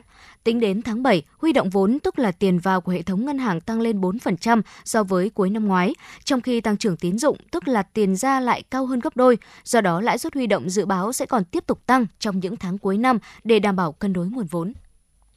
Thưa quý vị, chiều ngày hôm qua tại Hà Nội, Tổng công ty Bưu điện Việt Nam Vietnambus đã chính thức khai trương trung tâm vận chuyển và kho vận khu vực phía Bắc cùng hệ thống chia chọn tự động công nghệ Crossbell hiện đại nhất hiện nay. Với diện tích gần 28.000 m2, trung tâm vận chuyển và kho vận khu vực miền Bắc tại Mê Linh, Hà Nội đảm nhận khai thác, kết nối vận chuyển, lưu thông hàng hóa và trao đổi các chuyến thư quốc tế cho 21 tỉnh thành phía Bắc. Tại trung tâm, Vietnambos đã lắp đặt hệ thống dây chuyền chia chọn tự động, ứng dụng công nghệ Crossbell với công suất trên 24.000 biêu kiện trên một giờ. Bên cạnh đó, hệ thống đã tích hợp và đưa nền tảng số Make in Việt Nam do chính Bưu điện Việt Nam nghiên cứu, phát triển và ứng dụng thực tế. Trong đó nổi bật nhất là nền tảng địa chỉ số gắn với bản đồ số VMAP. Đây là một trong 35 nền tảng chuyển đổi số quốc gia đã được Bộ Thông tin và Truyền thông công bố. Thưa quý vị, dịp nghỉ lễ Quốc khánh ngày 2 tháng 9 năm nay, người lao động sẽ được nghỉ 4 ngày và đây chính là cơ hội cho doanh nghiệp du lịch thu hút khách. Tuy nhiên, hiện giá mà vé máy bay vẫn đang rất cao nên nhiều du khách đã chọn đi các tour gần nhà thay vì là đi xa. Theo các doanh nghiệp du lịch lữ hành, vé máy bay từ Hà Nội, Thành phố Hồ Chí Minh tới các điểm du lịch trong kỳ nghỉ mùng 2 tháng 9 sắp tới của các hãng hàng không đắt hơn ngày thường cả triệu đồng trên một vé. Khảo sát trên website của hãng hàng không Vietjet Air, giá vé chặng Hà Nội Thành phố Hồ Chí Minh lên đến 3 triệu đồng một lượt. Nếu bay hãng Vietnam Airlines sẽ từ 3,6 đến 4,5 triệu đồng một lượt. Nếu di chuyển bằng máy bay của Bamboo Airlines sẽ lên đến 3,7 cho tới 5,3 triệu đồng một lượt và mức giá này đã cao hơn từ 1,8 đến 2,5 triệu đồng một lượt so với những ngày trước kỳ nghỉ lễ. Thưa quý vị, khoảng từ 7 đến 10 ngày nữa, khi được cơ quan chức năng hoàn tất thủ tục phê duyệt kê khai giá cước, một số hãng taxi sẽ giảm giá cước khoảng từ 6 đến 12%. Theo các hãng taxi, giá xăng dầu liên tục giảm trong thời gian qua chính là điều kiện để các hãng giảm cước, góp phần tích cực vào việc bình ổn giá cả thị trường. Cụ thể, nhiều hãng taxi tại Hà Nội đã gửi báo cáo lên Sở Giao thông Vận tải và Cục Thuế Hà Nội đề xuất giảm giá cước từ 500 đến 1.000 đồng cho mỗi km tùy vào loại xe. Trước đó, giá cước đã tăng khoảng 1.000 đến 1.500 đồng ở thời điểm xăng tăng trên 30.000 đồng trên một lít. Theo đại diện các hãng taxi, chi phí cho mỗi lần điều chỉnh giá cước bao gồm thủ tục hồ sơ, dán bóc logo, tháo chỉ, kiểm định đồng hồ tính giờ, thuê sân bãi là rất tốn kém, rơi vào khoảng 400.000 đồng đến 500.000 đồng cho một xe. Vì vậy, chỉ khi giá xăng tăng hoặc giảm mạnh thì các doanh nghiệp mới tính đến chuyện điều chỉnh giá cước. Dạ vâng thưa quý vị thính giả và vừa rồi thì chúng tôi cũng đã cập nhật từ quý vị thính giả mà những thông tin trong khung giờ tiếp theo của chuyển động Hà Nội và chúng tôi cũng đã vừa nhận được một yêu cầu âm nhạc đến từ quý vị thính giả có tên là Anh Thư yêu cầu ca khúc để nhớ một thời ta đã yêu với sự thể hiện của Quang Hà và ngay bây giờ xin mời ờ, vị thính giả Anh Thư cùng quý vị thính giả nghe đài chúng ta cùng đón nghe ca khúc này nhé.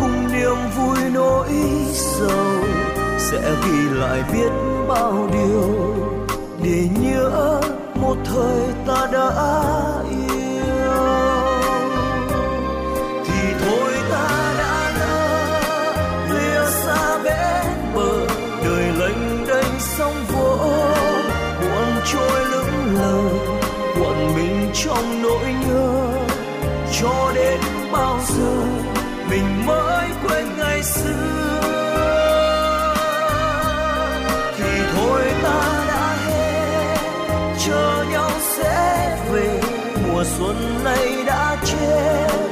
Vàng phai não nề để lại bao hối tiếc. Ghi khắc tên người gọi mãi trong đêm.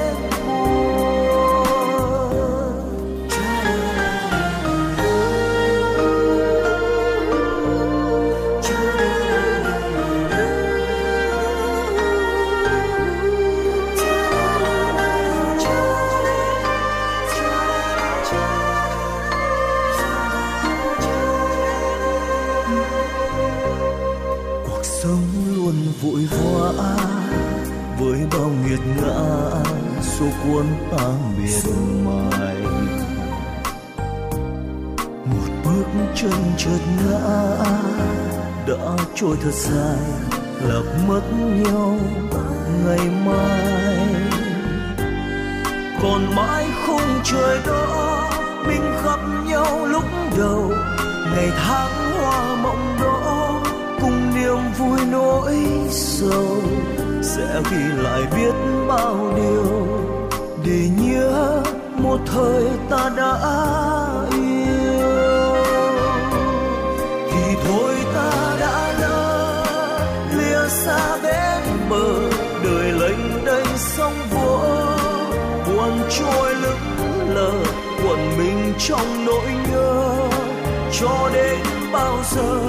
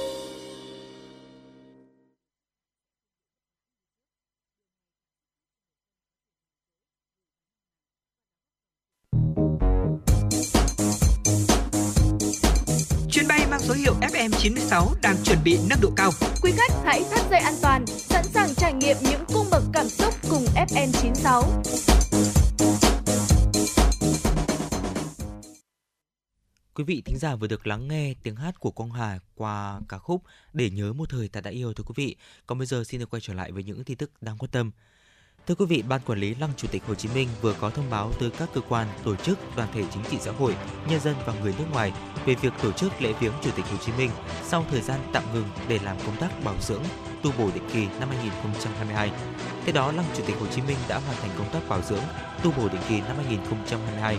Lễ viếng Chủ tịch Hồ Chí Minh sẽ được tiếp tục tổ chức từ ngày hôm nay 16 tháng 8 năm 2022. Thưa quý vị, có hơn 1,2 triệu lao động đã nhận hỗ trợ tiền thuê nhà theo quyết định số 08 của Thủ tướng Chính phủ. Hiện các địa phương đã tiếp nhận trên 3,4 triệu hồ sơ đề nghị hỗ trợ, trong đó gần 2,3 triệu lao động đã được phê duyệt để chi trả với kinh phí khoảng 1.450 tỷ đồng.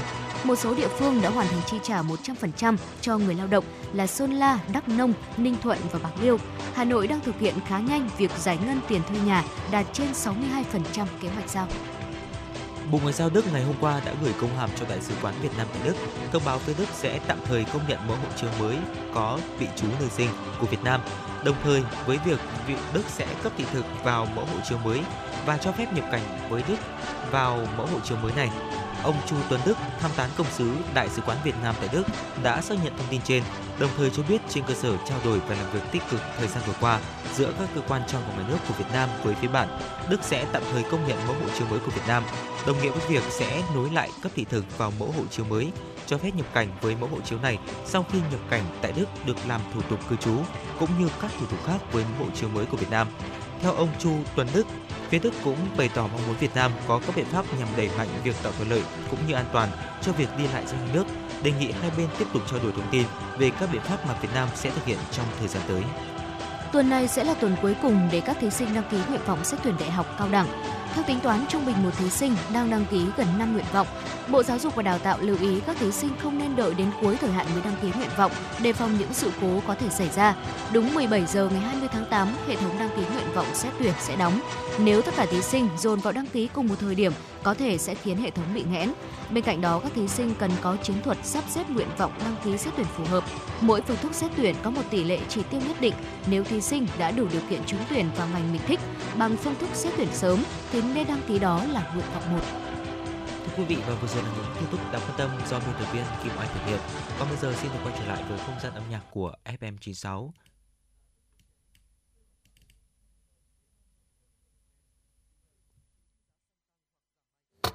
Nắng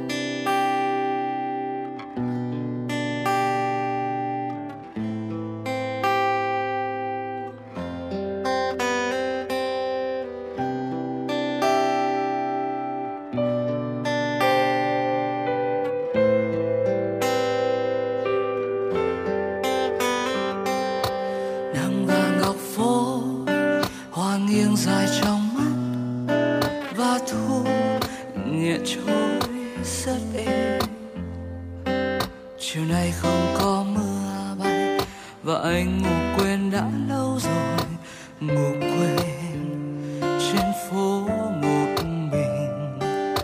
Mưa là khúc hát, mưa là năm tháng còn em, là những nhớ mong của đời anh.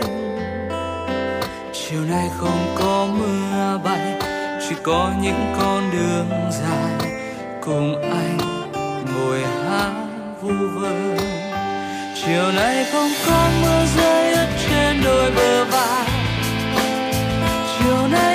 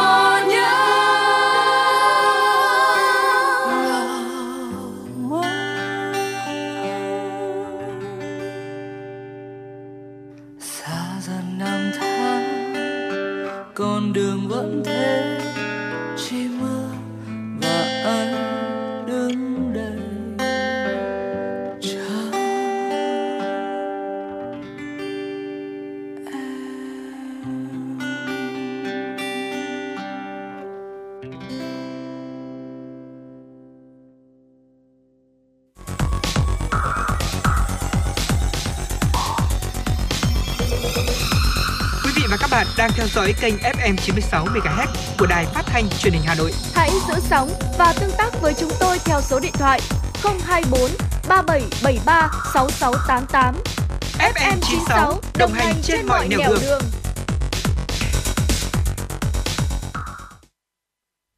Thưa quý vị, xin được quay trở lại với phần điểm tin. Hồi 19 giờ 40 phút ngày hôm qua, Trung tâm Thông tin Chỉ huy Công an thành phố Hà Nội nhận được tin báo cháy nhà dân tại địa chỉ ngách 7B, ngách 150 trên 55 trên 16 Vĩnh Hưng, quận Hoàng Mai. Ngay lập tức, Trung tâm Thông tin Chỉ huy Công an thành phố đã điều động phương tiện, chiến sĩ của đội cảnh sát phòng cháy chữa cháy và cứu nạn cứu hộ Công an quận Hoàng Mai đến hiện trường dập lửa. Tại hiện trường, ngôi nhà một tầng và một các xếp đang bốc cháy dữ dội. Lửa bao trùm toàn bộ căn nhà. Sau khoảng 30 phút nỗ lực chữa cháy, vụ hỏa hoạn đã được dập tắt hoàn toàn. Vụ cháy không gây thiệt hại về người, tuy nhiên toàn bộ căn nhà bị thiêu rụi, phần các xếp và mái tôn bị biến dạng. Lửa đã cháy xém sang một số ngôi nhà lân cận nhưng không gây thiệt hại. Công an quận Hoàng Mai đã tiếp nhận vụ việc và điều tra nguyên nhân vụ cháy. Thưa quý vị thính giả, sáng ngày hôm qua, đội quản lý thị trường số 24, Cục Quản lý thị trường Hà Nội bất ngờ kiểm tra một hộ kinh doanh bán bánh kẹo tại địa chỉ số 46, thôn Chùa Tổng, xã La Phù, huyện Hoài Đức, thành phố Hà Nội. Tại thời điểm kiểm tra, tại cơ sở trên đang bày bán hàng hóa là 10.800 chiếc bánh trung thu có nhãn ghi bằng tiếng nước ngoài đựng trong các thùng cắt tông. Theo giá niêm yết tại cửa hàng, một chiếc bánh có giá 2.500 đồng một chiếc. Tuy vậy, chủ hàng đã không xuất trình được hóa đơn chứng từ của lô bánh trung thu. Đồng thời khai nhận do nhu cầu tiêu thụ cao nên đã nhập hàng trôi nổi trên thị trường về phục vụ cho nhu cầu của người dân. Đoàn kiểm tra tiến hành tạm giữ toàn bộ số hàng hóa là 10.800 chiếc bánh trung thu do nước ngoài sản xuất tiếp tục xác minh làm rõ. Và trước đó vào ngày 6 tháng 7, cũng tại xóm Chùa Tổng, xã La Phù, huyện Hoài Đức, đội quản lý thị trường số 24 đã tạm giữ 5.100 chiếc bánh trung thu do nước ngoài sản xuất. Nhãn chữ bằng tiếng nước ngoài, số hàng trên đều được mua trôi nổi trên thị trường về bán kiếm lời và không có hóa đơn chứng từ chứng minh nguồn gốc xuất xứ sản phẩm. Cùng ngày, đội quản lý thị trường số 1 của quản lý thị trường Hà Nội tiến hành kiểm tra cơ sở kinh doanh dịch vụ ăn uống thuộc công ty trách nhiệm hữu hạn Hằng Nhiệm tại số 3 tổ 4 Thạch Bàn Long Biên và hộ kinh doanh rừng vàng Thủ Đô tại số 70 ngõ ga Hà Đông, tổ dân phố 10, phường Phú La, quận Hà Đông. Thực hiện kiểm tra, đội quản lý thị trường số 1 đã xác lập các hành vi vi phạm. Cơ sở bán rượu có nồng độ cồn từ 5,5 độ trở lên, tiêu dùng tại chỗ nhưng không đăng ký với phòng kinh tế theo quy định sử dụng người trực tiếp sản xuất thực phẩm không có giấy xác nhận tập huấn kiến thức an toàn thực phẩm, không thông báo website thương mại điện tử bán hàng có chức năng đặt hàng trực tuyến với cơ quan quản lý nhà nước có thẩm quyền theo quy định, cung cấp không đầy đủ thông tin về hàng hóa trên website thương mại điện tử bán hàng. Qua kiểm tra, đoàn kiểm tra phát hiện hai cơ sở kinh doanh 645 lít rượu không rõ nguồn gốc và xuất xứ.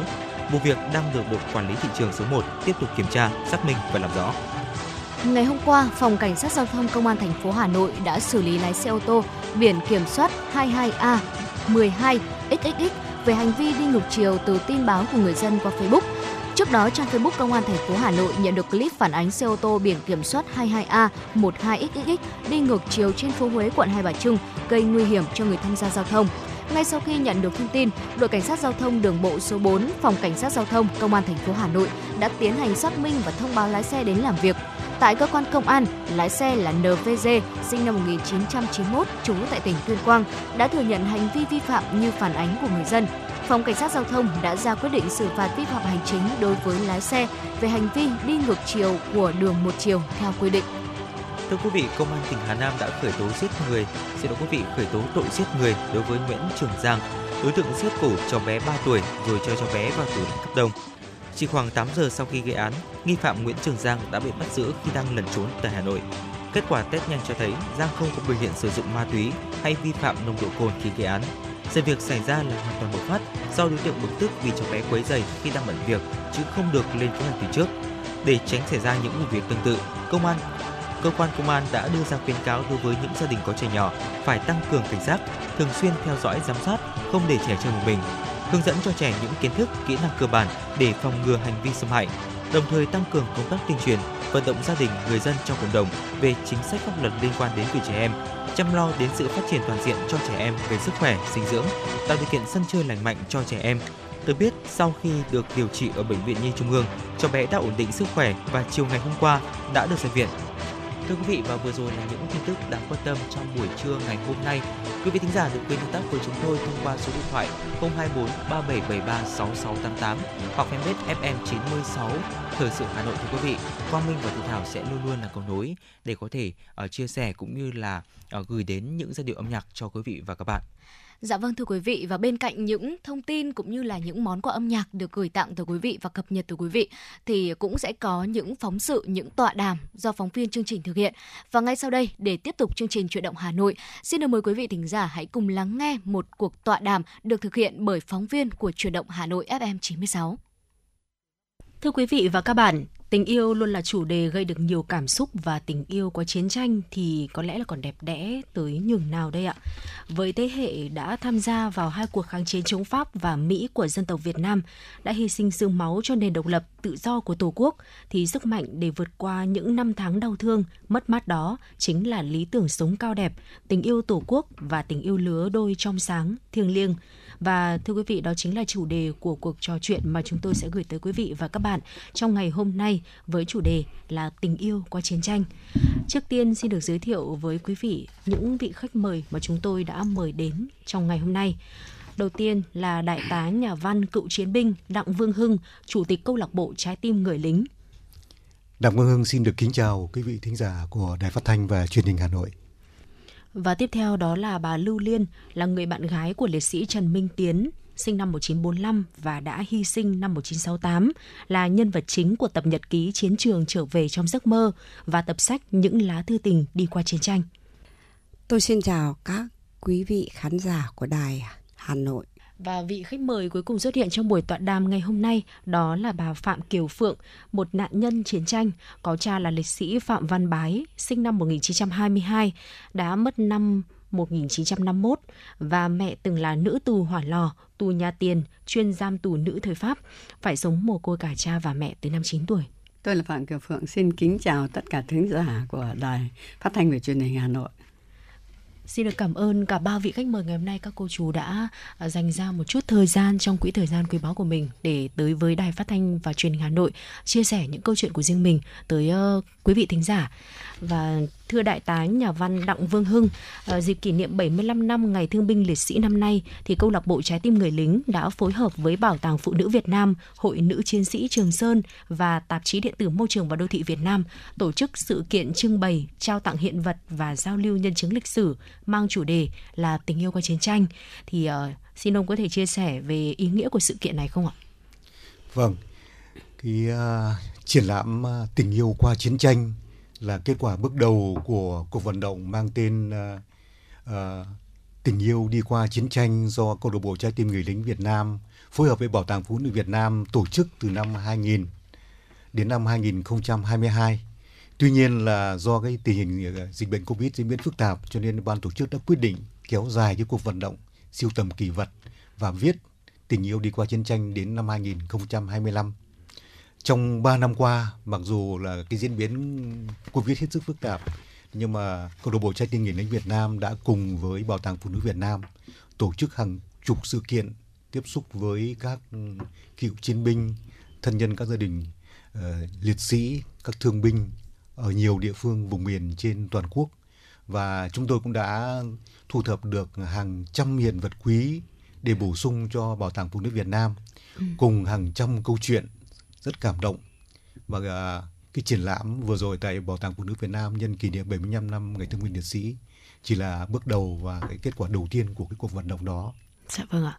Ừ, chiến tranh thưa quý vị thì là hai từ khi mà nhắc đến gợi cho chúng ta rất là nhiều những cái hình dung về sự tàn khốc, ác liệt và chia ly. Và với thế hệ đã tham gia vào hai cuộc kháng chiến chống Pháp và Mỹ của dân tộc Việt Nam đã hy sinh sương máu cho nền độc lập tự do của Tổ quốc thì sức mạnh để vượt qua những năm tháng đau thương, mất mát đó chính là lý tưởng sống cao đẹp tình yêu tổ quốc cùng với lại tình yêu lứa đôi trong sáng và thiêng liêng và họ đã cùng viết nên những mối tình đi cùng năm tháng để mà mỗi khi nhắc lại chúng ta là thế hệ sau khi mà được lắng nghe thì lại càng trân trọng và thêm tin vào tình yêu và những điều đẹp đẽ trong cuộc sống thưa bà Lưu Liên, uh, bà là người đã trải qua thời kỳ chiến tranh gian khó và cũng đã có một mối tình đẹp thì bà có thể chia sẻ thêm về câu chuyện mối tình không tuổi của bà với liệt sĩ Trần Minh Tiến ạ. Vâng, tôi là Vũ Lưu Liên. À, thực ra chuyện tình của tôi nó cũng không có gì là đặc biệt lắm và chúng tôi sinh ra và lớn lên lên trong hai cuộc kháng chiến chống Pháp và chống Mỹ trưởng thành trong cuộc chống Mỹ chúng tôi cũng có những cái hoài bão cũng có những cái hạnh phúc cũng có những cái khổ đau cùng dạ. với cuộc kháng chiến à, hai cuộc kháng chiến đó à, trong tình yêu thì à, chúng tôi cũng vượt qua mọi khoảng cách thời gian. Rồi thì à, không tính đến địa vị không tính đến tiền tài mà à. chúng tôi chỉ đến với nhau bằng tình cảm chân thành của hai người. Vâng ạ. À, thực ra mà nói trong cái thời chiến chúng tôi rất là khó khăn. Khó khăn ở chỗ là à, anh ấy là ở quân đội. Mà quân đội thời chiến thì chuyện gặp nhau rất khó kể cả thư từ cũng không không có chứ chưa phải là gặp nhau có những thời kỳ mà 10 tháng chúng tôi không gặp nhau Dạ. mà tôi nhớ tới mức độ tôi dỗi nhưng mà anh cũng không về được bởi vì anh bảo tổ quốc là trên hết Dạ. bởi vì chúng tôi yêu nhau nhưng mà vẫn lồng những cái tình cảm của đất nước vào Vâng. chứ không không phải là chỉ có nghĩ đến nhau thôi Dạ. Đấy. thế thì trong 5 năm yêu đấy chúng tôi không gặp nhau quá 20 lần. Dạ. anh chỉ được về phép có mấy lần thôi còn tôi lên thăm anh ấy. À, cái lúc đó cái thời gian à, chiến tranh thì mọi thứ đều khó khăn tiền bạc cũng khó khăn thư từ cũng khó khăn thời gian cũng khó khăn. Thế nhưng mà tôi đã vượt mọi cái khó khăn đó đạp xe từ đây lên tam đảo. Lúc đó đường tam đảo không như bây giờ. Đường tam đảo mỗi lần leo lên thì phải dắt xe đẩy nhưng khi xuống dốc thì phải buộc cái cây ở đằng sau gác ba ga để xe xuống dốc, dốc. Dạ. Đấy, lúc đó là như thế Ờ, tôi vượt 13 cây số để đến thăm anh một chốc lát rồi tôi lại về Vâng ạ. đấy cái tình yêu lúc bây giờ nó như thế Vâng. thế và ừm, chúng tôi có những cái kỷ niệm đẹp mà gắn hai hai người vào với nhau bởi vì chúng tôi có cái cơ sở là quen biết nhau từ bé Dạ. trước sống cùng phố sau đấy thì tôi tách ra Ừ, tôi thì cũng nói thật sinh trưởng trong một gia đình khá giả Vâng. Và anh ấy thì là sinh trưởng trong một gia đình dân nghèo thành thị Ừ. hai cách sống hoàn toàn trái ngược nhau thế nhưng nó như một cái mộng ghép trái nhau thì nó lại khít Vâng. Thế tôi học hỏi ở anh rất nhiều đấy là biết cách sẻ chia biết cách thương yêu biết cách đùm bọc. Chứ bởi vì tôi sống trong một gia đình khá giả thì mọi thứ nó đầy đủ thì tôi cũng không hiểu thế nào là thiếu thốn không hiểu thế nào để chia sẻ cả. Nhưng mà sống với tiếp xúc với anh và được anh có thể nói anh ấy coi tôi như đứa trẻ con anh ấy dạy dỗ tôi từng tí một trong cái cách sống như thế nào để mà mà mà biết sẻ chia, biết yêu thương đồng đồng đồng đồng đội. Chúng tôi có những cái kỷ niệm từ thuở ấu thơ, là những buổi cắm trại, rồi à, những à, buổi à, đá bóng giao hữu, rồi những đêm văn nghệ. Thì không thể nào mà quên được cái thời ấu thơ ấy. Thế và chúng tôi 5 năm đấy, cái tình yêu mà anh ấy dành cho tôi là cái tình cảm cực kỳ chân thật. Dạ. bởi vì anh ấy cũng không đến nỗi số dai mà Ừ. lại là dân đá bóng Dạ. dân văn nghệ anh ấy hát rất hay Vâng. thế thì đi đến đâu cũng tất nhiên là không thể thiếu những bóng hồng mà dù là chiến tranh nhưng mà vẫn vẫn có thể yêu một người khác chứ không không không vẫn có thể ngỏ lời yêu với người khác nhưng mà anh ấy tuyệt đối là không sau này khi mà anh hy sinh rồi tôi cũng có đi tìm những cái nơi ấy tìm được một cái gì đấy cho anh ấy để tôi đỡ dây dứt và đỡ ân hận bởi vì là anh ấy là con một và yêu tôi cho nên là anh ấy rất yêu nên anh ấy không có à, anh ấy nghĩ rằng là chiến tranh nếu như lấy tôi thì anh ấy vào trận chắc là anh sẽ hy sinh. Anh ấy đã tiên đoán được như thế cho nên anh cứ dặn đi dặn lại tôi là chỉ chờ anh một năm thôi không được chờ hơn em đi lấy chồng không Dạ. nhớ cái nhớ thì con gái. Như vậy lúc nào anh chỉ lo cho tôi nên tôi lại sau này đến lúc anh hy sinh thì tôi lại mọi cách để tôi là, à, làm cho anh được cái gì ừ, thì là tôi nghĩ làm được tốt cái gì đấy thì là hay cái đó cho liệt sĩ Dạ vâng ạ. Ờ, có thể thấy rằng là khi mà mở đầu câu chuyện của mình thì bà Lưu Liên đã bắt đầu cái câu chuyện của mình bằng một cái chia sẻ đấy là câu chuyện tình của bà với lại liệt sĩ Trần Văn Tiến là không có, Trần Minh Tiến, xin lỗi quý vị, với liệt sĩ Trần Minh Tiến là không có gì đặc biệt. Nhưng mà những cái dòng cảm xúc mà bà chia sẻ ở đằng sau với chúng tôi thì thực sự là ở đây Phương Nga là một người được trực tiếp lắng nghe câu chuyện của bà, được ờ, trực tiếp nhìn những cái biểu cảm trên gương mặt của bà khi mà chia sẻ cái lại cái câu chuyện tình của mình ngày xưa. Mối tình 5 năm đúng không ạ Dạ. liệt sĩ Trần Minh Tiến có dặn là chỉ chờ có một năm thôi nhưng mà mối tình ấy đã kéo dài 5 năm với 20 lần liên lạc Ờ, tình yêu đấy đã vượt qua khoảng cách này không gian thời gian và đặc biệt là sự khác biệt cả về ờ, gia đình của mình nữa khi mà với cái sự xuất phát điểm của hai người là khác nhau và trong một cái bối cảnh chiến tranh như thế Um, xin được cảm ơn những câu chuyện tình rất là xúc động qua những cái dòng cảm xúc vừa rồi của bà Lưu Liên đã chia sẻ lại với quý vị thính giả. Um, thưa nhà văn Đặng Vương Hưng là người đã biên soạn và giới thiệu cả hai tác phẩm của liệt sĩ Trần Minh Tiến thì ông có suy nghĩ gì về câu chuyện trên? Và tại sao cuốn nhật ký lại được đặt tên là trở về trong giấc mơ? Và tập sách mới được đặt tên là những lá thư tình đi qua chiến tranh ạ? Vâng, ờ, tôi là người ờ, một nhà văn ờ, chuyên về tư liệu chiến tranh và có may mắn vinh dự được biên soạn và giới thiệu hai tác phẩm của liệt sĩ Trần Minh Tiến và bà Niêu Liên là nhân vật chính trong hai tác phẩm đó. Vâng ạ. Ờ, thứ nhất là cái cuốn nhật ký à, mang tên là Trở về trong giấc mơ và gần đây là cái tập uh, sách những lá thư tình đi qua chiến tranh.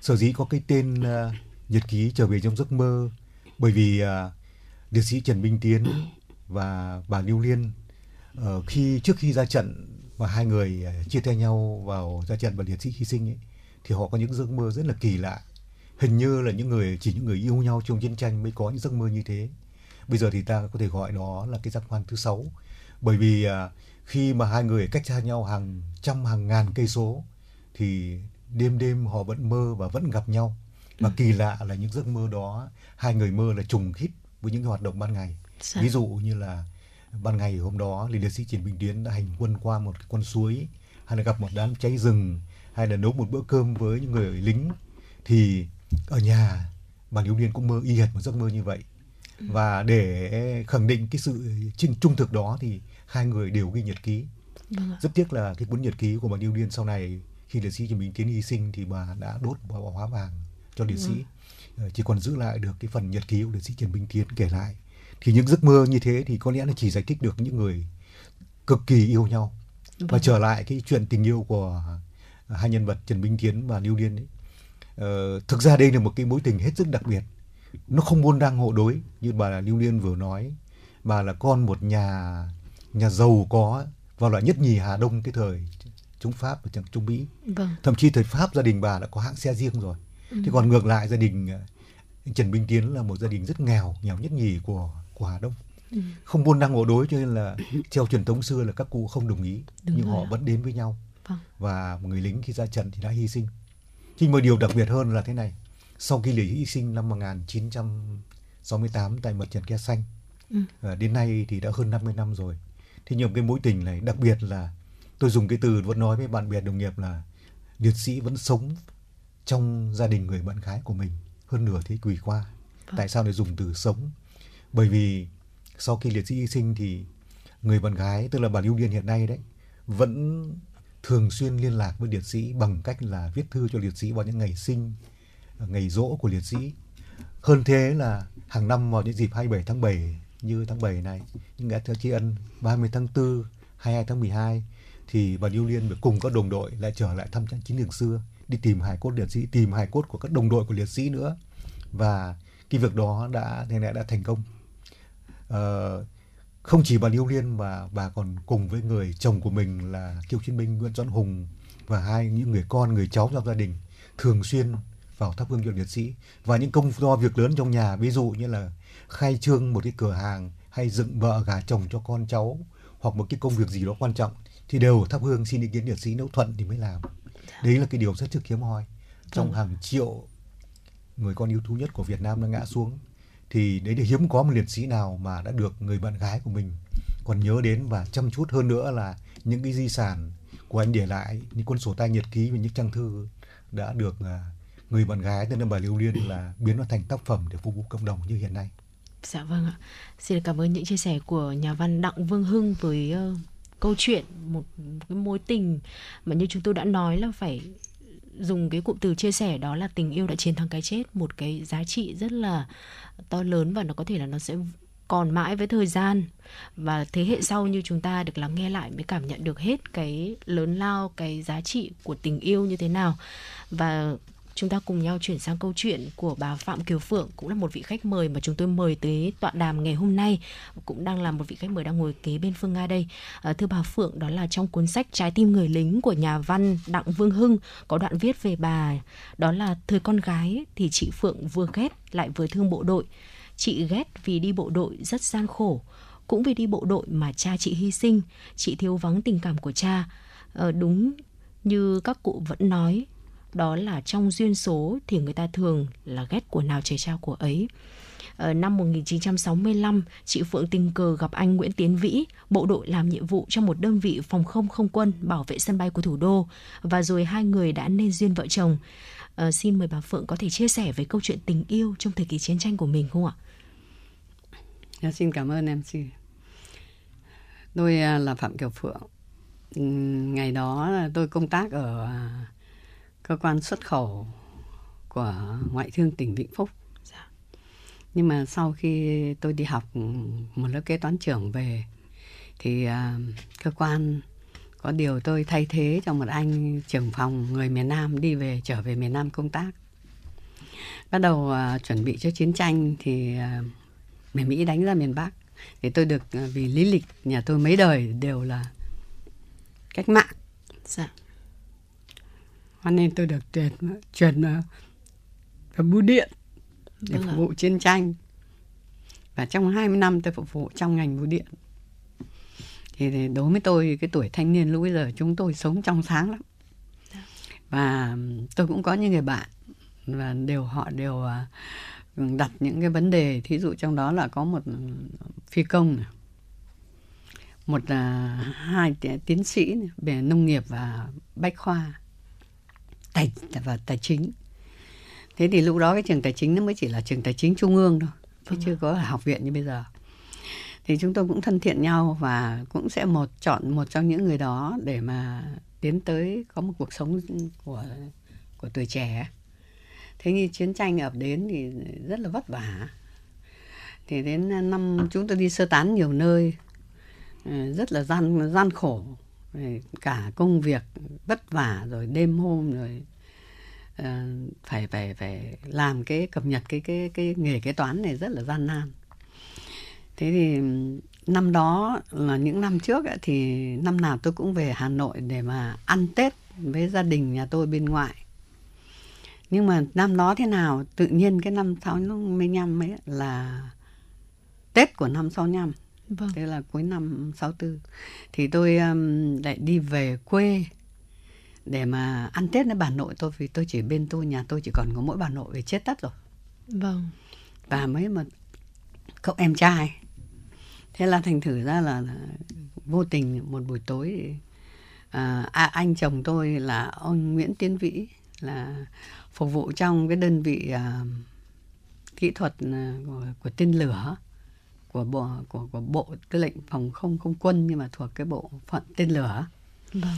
thì à, cái việc của các anh ấy là những cái đơn vị tên lửa là bảo vệ sân bay thủ đô sân dạ. bay lúc đấy gọi là sân bay Kim Anh đấy vâng. thì nó quanh mấy cái tỉnh quanh nha Bắc Ninh Bắc Giang rồi thì Vĩnh Phúc Gia Lâm đấy vâng. thế thì năm mấy anh đấy thì, thì tôi là một cái người sống trong một gia đình phong kiến gia đình tôi là gia đình phong kiến cái gì cũng rất là khắt khe nên là tôi có lẽ tôi phải thừa hưởng những cái đó nên tính tôi cũng rất là khó ừ. thế năm đấy thì mà đối với bộ đội thì tôi rất là tôi không thích vâng. bởi vì à, cha tôi đã đi bộ đội dạ. và ông đã không trở về vâng. mẹ tôi thì bị pháp bắt tù tội bắt đầu tù ở vĩnh yên và tôi đã phải đi theo mẹ để trông em ở trong nhà tù tiếp đến là ông chú ruột của bố tôi cũng là một cán bộ đi từ hương cảng với bác hồ về việt nam là ông đã từng về sống ở cây đa tân trào cùng bác. Nên đối bộ đội tất cả bạn bè cùng học. Mà đi bộ đội là tôi đều phải trốn cả không muốn gặp. Vâng. rất rất không thích bộ đội không có cảm tình. Nhưng đặc biệt cái năm mấy thế nào thì đúng là các cụ có cái câu là ghét của nào chỉ trao gửi cũng đúng. Dạ. thế thì à, tôi gặp ông này thì ông đến là ông mượn cái bút để mà viết thư về nhà. Nhưng mà ông em tức là ông đi trả cái bút đã mượn viết thư rồi. Ừ. như vì tôi cũng chẳng quan tâm nên là tôi nghe nó lại ra là đi mượn bút. Vâng ạ. Thế thì lúc ấy tôi có bạn đi học ở Trung Quốc về thì lại cho cái bút máy kim tinh tôi lại vội vàng vào. Thế tôi bảo đây bút đây anh cứ cầm về viết. Đấy thế xong để tôi nhìn mặt mũi thì tôi thấy ông này e ấp mà cũng hơi ngại tiếp xúc. Thế tôi cũng không để ý. Nhưng mà sau đó ông em được giới thiệu là ôi anh ngoan lắm. Anh mua được cái chăn bông khi mà hành quân qua Bắc Cạn của dân tộc người ta không mua. Anh ấy gửi về anh ấy còn xin cả bà bạn anh ấy mua hộ gửi về cho bố mẹ. Anh rất là thương bố mẹ. Vâng. anh thương bố mẹ lắm anh hiền lành lắm anh không ở nhà anh không muốn giao dịch với ai mà chỉ ở trên xe thôi vì cái xe của anh ấy là xe kéo quạt tên lửa. Dạ. thế thì cũng cũng đỗ ở cách nhà tôi mấy trăm mét thôi. Nhà bà tôi mấy trăm mét thôi. Thế khi tiễn anh ấy đi ra anh ấy thì không biết anh ấy lại quên anh ấy bảo chào cụ tức là ta chào bà tôi vâng. Thế tôi mới phì cười ấy xong rồi tự nhiên cái hình ảnh ấy người ta gọi là tình yêu xét đánh đấy. Dạ. thế tự nhiên tự nhiên có cái lòng thương. Thương lắm. Ừ. rất là thương bà Cam Kiều Phượng à, rất là xúc động khi nhớ đó. lại cái chi tiết của gia đình. Có lẽ tôi xin đỡ lời của bà vì à, tôi là người may mắn uh, viết cái tự truyện cho bà. Vâng tôi xin đính chính là cái tập uh, uh, Trái tim người lính miền Trung Tây Nguyên không phải của cá nhân tôi mà của nhiều tác giả. Tôi dạ. chỉ là người giới thiệu thôi. Nhưng mà vâng. riêng cái, cái tự truyện của bà Cam Kiều Phượng thì tôi tôi viết.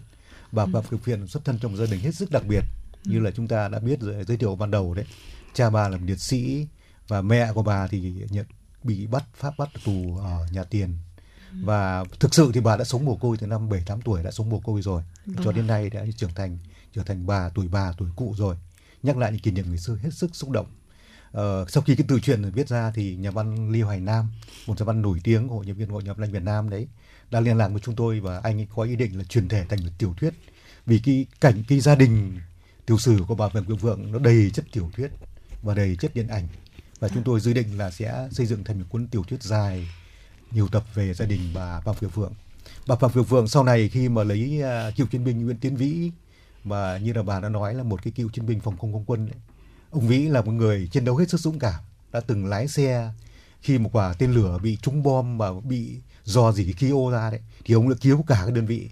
Nếu không lái xe đưa quả tên lửa ra ngoài thì khi quả tên lửa nổ thì có thể cả cái đơn vị vùng ấy là bị hy sinh thêm dạ. nữa là ông đã được uh, báo cáo điển hình như là chúng ta bây giờ là gần như là chiến đi đua của ngành đấy là một người vâng. họ rất là là có thành tích trong trong chiến đấu và vâng. hai ông bà đã sống hạnh phúc và cho đến nay thì đã ông thì đã ra đi rồi tôi may mắn là khi trước khi ông mất thì có được gặp một vài lần cùng được vượng và làm cái cái, cái, cái, cái tự truyện uh, những uh, uh, hồng nhan bạc phận ở Vĩnh Yên bởi dạ. vì mẹ của bà người gì của bà đều là những phụ nữ hết sức uh, đẹp xinh đẹp cái thời Trung Pháp. Và ngay bà Kiều Phượng cũng là một phụ nữ rất đẹp. Vâng. và sau này khi mồ côi được uh, ông uh, Kim Ngọc tức là cố bí thư tỉnh ủy Vĩnh Phúc một người rất nổi tiếng nhận làm con nuôi sau rất nhiều năm thì bà Kiều Phượng hiện nay thì đã sống ở Vĩnh Phúc mà gần đây thì đã chuyển việc cùng với con gái tại Hà Nội Dạ vâng ạ.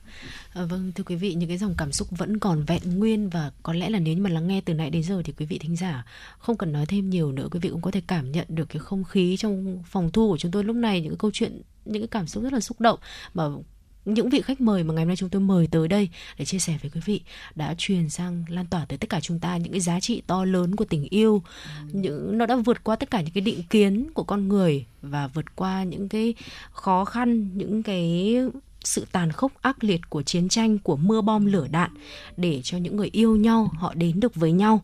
Và xin được hỏi tiếp nhà văn đặng vương hưng đấy là ông cũng là một cựu chiến binh và đồng thời hiện tại đang là chủ tịch của câu lạc bộ trái tim người lính thì theo ông tình yêu với người lính có ý nghĩa gì và quan trọng như thế nào với những người lính đã có vợ đã có người yêu hay là chưa từng biết yêu?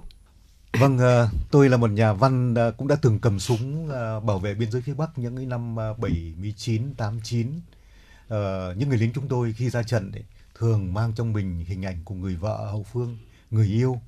Thậm chí những người mà lính trẻ mà chưa có người vợ chưa có vợ chưa có người yêu thì mang trong mình hình ảnh một người bạn gái nào đó. Dạ. thậm chí là uh, tôi đã biên soạn một cái cuốn sách mang tên là tây tiến viễn trinh của liệt sĩ trần di chiến anh ấy là có lẽ là tác giả duy nhất của cái trong cái tủ sách mãi mãi tuổi 20 mà sinh ra và lớn lên tại phía Nam cụ thể là tỉnh Quảng Nam đã hy sinh tại Campuchia năm 80.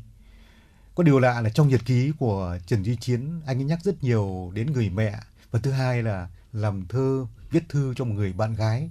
Nhưng sau này khi chúng tôi tiếp xúc với gia đình khai thác tư liệu thì người bạn gái của anh là hoàn toàn trong tưởng tượng. Anh chưa hề có bạn gái, chưa hề có người yêu trước khi ra trận và anh đã hy sinh tại Campuchia năm 80. Vâng. Đấy là điều rất lạ. Ờ, nó cắt nghĩa là khi người lính ra trận ấy, thì tiếp xúc với đang mưa bom rơi đạn nổ rất nhiều khó khăn gian khổ. Và họ rất cần tình yêu để tiếp thêm sức mạnh và vượt lên chiến thắng kẻ thù. Thì Trần Duy Chiến là một người như thế. Anh đã tưởng tượng ra mình có một người bạn gái. Ờ, sau khi xuất bản cái tập ừ, tây Tiên Viễn Trinh thì vào năm 2000 tôi cùng với đại tá nhà văn Đinh Văn Dũng đã đề xuất với Hội đồng nhân dân thành phố Đà Nẵng đặt tên đường phố và Hội đồng nhân dân thành phố Đà Nẵng đã quyết định uh, mới gần đây thôi là tại quận Sơn Trà thành phố Đà Nẵng đã có một cái tên đường phố mang tên Trần Duy Chiến. Dạ. Đó có lẽ là tên người được đặt đường phố tên đường phố Việt Nam trẻ nhất, anh sinh năm 1957 và hiện nay đã có tên đường phố tại quận Sơn Trà Đà Nẵng. Vâng ạ. Xin cảm ơn chia sẻ của nhà văn Đặng Vương Hưng. À, thưa bà Phạm Kiều Phượng là con gái của một liệt sĩ và là vợ của một cựu chiến binh. Thì theo bà, tình yêu của người lính dành cho vợ con, cho gia đình thì có khác với những người bình thường ở trong thời chiến và trong thời bình ngày hôm nay không ạ? Thưa chị là cái tình yêu của người lính thì người ta nó nồng nàn hơn. Dạ. Và nó cũng tình nghĩa hơn, sâu à. nặng hơn. Vâng. Nhưng mà cũng chân thành không hoa lá và nó cũng không không không thể hiện được những cái lãng mạn. Dạ. vì cái thời chiến tranh đó là nó rất gấp gáp là thời gian không có nhiều. Ừ. thì công việc thì chiến đấu thì nay ở chỗ này mai chỗ khác. Có thể là đang ở đây nhưng đến đêm lại đi sơ tán nơi khác. Cũng như nhà văn đặng vương hưng nói về đối với nhà tôi thì ông ấy cũng ông vĩ là cũng rất là phấn đấu trong cái ờ, sự nghiệp bảo vệ tổ quốc và cũng đã có một lần là anh Dũng cứu cả một vùng quê Yên Phong. Nếu như mà hôm ấy mà nó nổ ra một cái quả đạn tên lửa. không phải cái quả đạn uh, cái cái bom bi nó rơi vào mấy cái quả đạn ngay trong trận địa. Nếu như cái quả đạn nó nổ với cái quả tên lửa lên thì toàn bộ cái vùng Yên Phong và có thể sang cả vùng Bắc Ninh bị hủy diệt hoàn toàn để B52 đang vậy trên thế nhưng ông nó đã nhanh trí ông đã ông đã lắp cái quả đạn đấy là vào xe ông và ông chạy ra khỏi cái vùng ấy. Chạy thần nhanh ra khỏi cái vùng không cần phải ý kiến xin phép không có bàn luận gì cả. Và chạy ra một cái vùng đồng không mông quạnh không có một ai để và cắt đi để cho nó nổ. Dạ. chạy lên cái đầu xe. Vâng. nhưng mà rất may là sau đó cái quả đạn cái quả cái quả quả bom bi là nó không nổ. Đấy. Thế nào cũng có lẽ là do số phận may mắn thế nên là nếu nó nổ thì cả một cái vùng bắc ninh sẽ bị hủy diệt cái quần đảo cái vùng ấy. thế nhưng mà may mắn là nó không nổ à, anh cũng rất là vất vả và đặc biệt là cái tính của người lính thời đấy là nó trong sáng lắm dạ. và người ta tận hiến cả cái cuộc đời cả công việc cả trí tuệ và hy sinh chứ không không không tính toán gì vâng. và cũng không nghĩ một cái gì thế thì sau đó thì chúng tôi cũng ờ, có bốn người con với nhau và cùng nhau phấn đấu trong cuộc sống. Thì hiện nay thì các con của tôi đều ổn định và cũng phát triển cả. Vâng ạ. Thế nên là xin cảm ơn chương trình đã quan tâm và cũng nhắc để cho tôi có thời gian cũng nhắc lại một cái kỷ niệm với người chồng thủy chung gan dạ và sẵn sàng hy sinh tất cả cho sự nghiệp bảo vệ tổ quốc Dạ vâng ạ, xin được cảm ơn vâng. bà Kiều Phượng. Thưa nhà văn Đặng Vương Hưng, đó là qua chia sẻ vừa rồi của bà Kiều Phượng thì cũng là người siêu tầm và biên soạn rất là nhiều cụ thể là hàng ngàn lá thư thời chiến, hàng trăm tác phẩm nhật ký chiến trường thì theo ông đúc rút lại thì điều đặc biệt nhất của tình yêu trong chiến tranh là gì ạ? Cái điểm chung nhất của tình yêu trong chiến tranh theo tôi đó là cái sự thử thách ừ. giữa sự sống và cái chết. Vâng. Ở trong tình yêu thì những đôi trai gái bao giờ khi yêu nhau họ cũng muốn ở gần nhau họ có ừ. muốn chăm sóc cho nhau và thể hiện cái tình cảm của mình kể cả trai kể cả gái. Nhưng những người lính thì phải cầm súng và ra trận. Và điều quan trọng nhất là trong chiến tranh thì cái tình yêu cá nhân được đặt dưới tình yêu của cái chung tình yêu của của tổ quốc tình yêu vâng. nhân dân. Và như là nhà thơ Nguyễn Mỹ đã nói khi tổ quốc cần thì họ biết sống xa nhau. Đó là cái tình yêu đẹp nhất trong chiến tranh. Và chính nhờ vậy người lính đã vượt qua mọi khó khăn gian khổ, vượt qua cái chết và chiến thắng kẻ thù. Dạ vâng, cảm ơn ông. Uh, khi tổ quốc cần họ biết sống xa nhau thực sự đây là một cái giá trị rất là đắt và thế hệ sau này chúng tôi rất là cảm thấy rất là may mắn khi mà mình không không ở trong cái hoàn cảnh đấy. Và khi được lắng nghe lại những cái câu chuyện của những thế hệ đi trước cụ thể là hai vị khách mời ngày hôm nay đến đây. Xin được cảm ơn uh, những chia sẻ của cả ba vị khách mời ngày hôm nay. Uh, thưa quý vị tọa đàm của chúng tôi thì chỉ gói gọn trong khoảng thời gian là 30 phút thôi. Nhưng mà thực tế tại phòng thu của chúng tôi thưa quý vị những câu chuyện của các vị khách mời thì dường như là kéo dài miên man. Và khi chúng tôi chỉ cần đưa ra một câu hỏi thôi là những vị khách mời trở họ đã ngay lập tức trở lại về được những cái dòng hồi ức cũ và mọi thứ nó vừa dường như vẫn còn vẹn nguyên đối với họ vậy. Và có lẽ rằng là giống như phương nga thì quý vị thính giả hy vọng rằng quý vị cũng đã có thể cảm nhận được những cái uh, ý nghĩa những cái cỡ giá trị trong những cái câu chuyện về tình yêu trong thời chiến tranh của những vị khách mời ngày hôm nay chúng tôi mời tới đây. Uh, và cũng đang có chung một cái cảm xúc giống như tôi ở lúc này đó chính là sự xúc động. Uh, xin được cảm ơn những câu chuyện chân thực đến từ những vị khách mời và xin chào và hẹn gặp lại quý vị thính giả trong những chương trình tọa đàm khác trên uh, FM 96 của Đài Phát thanh Truyền Hà Nội. Quý thính giả thân mến, tọa đàm vừa rồi cũng đã khép lại chuyển động Hà Nội trưa của chúng tôi ngày hôm nay. Tuy nhiên, chúng ta vẫn sẽ luôn gặp lại nhau trong khung giờ quen thuộc của chuyển động Hà Nội trưa từ 10 giờ đến 12 giờ. Thưa quý vị, chương trình ngày hôm nay được thực hiện bởi ekip chỉ đạo nội dung Nguyễn Kim Khiêm, chỉ đạo sản xuất Nguyễn Tiến Dũng, tổ chức sản xuất Lê Xuân Luyến, biên tập Trà My, MC Quang Minh Thu Thảo, thư ký Mai Liên, kỹ thuật viên Bảo Tuấn phối hợp thực hiện. Và bây giờ thay cho lời cho kết của chương trình, xin mời quý vị thính giả chúng ta cùng thư giãn với một giai điệu âm nhạc.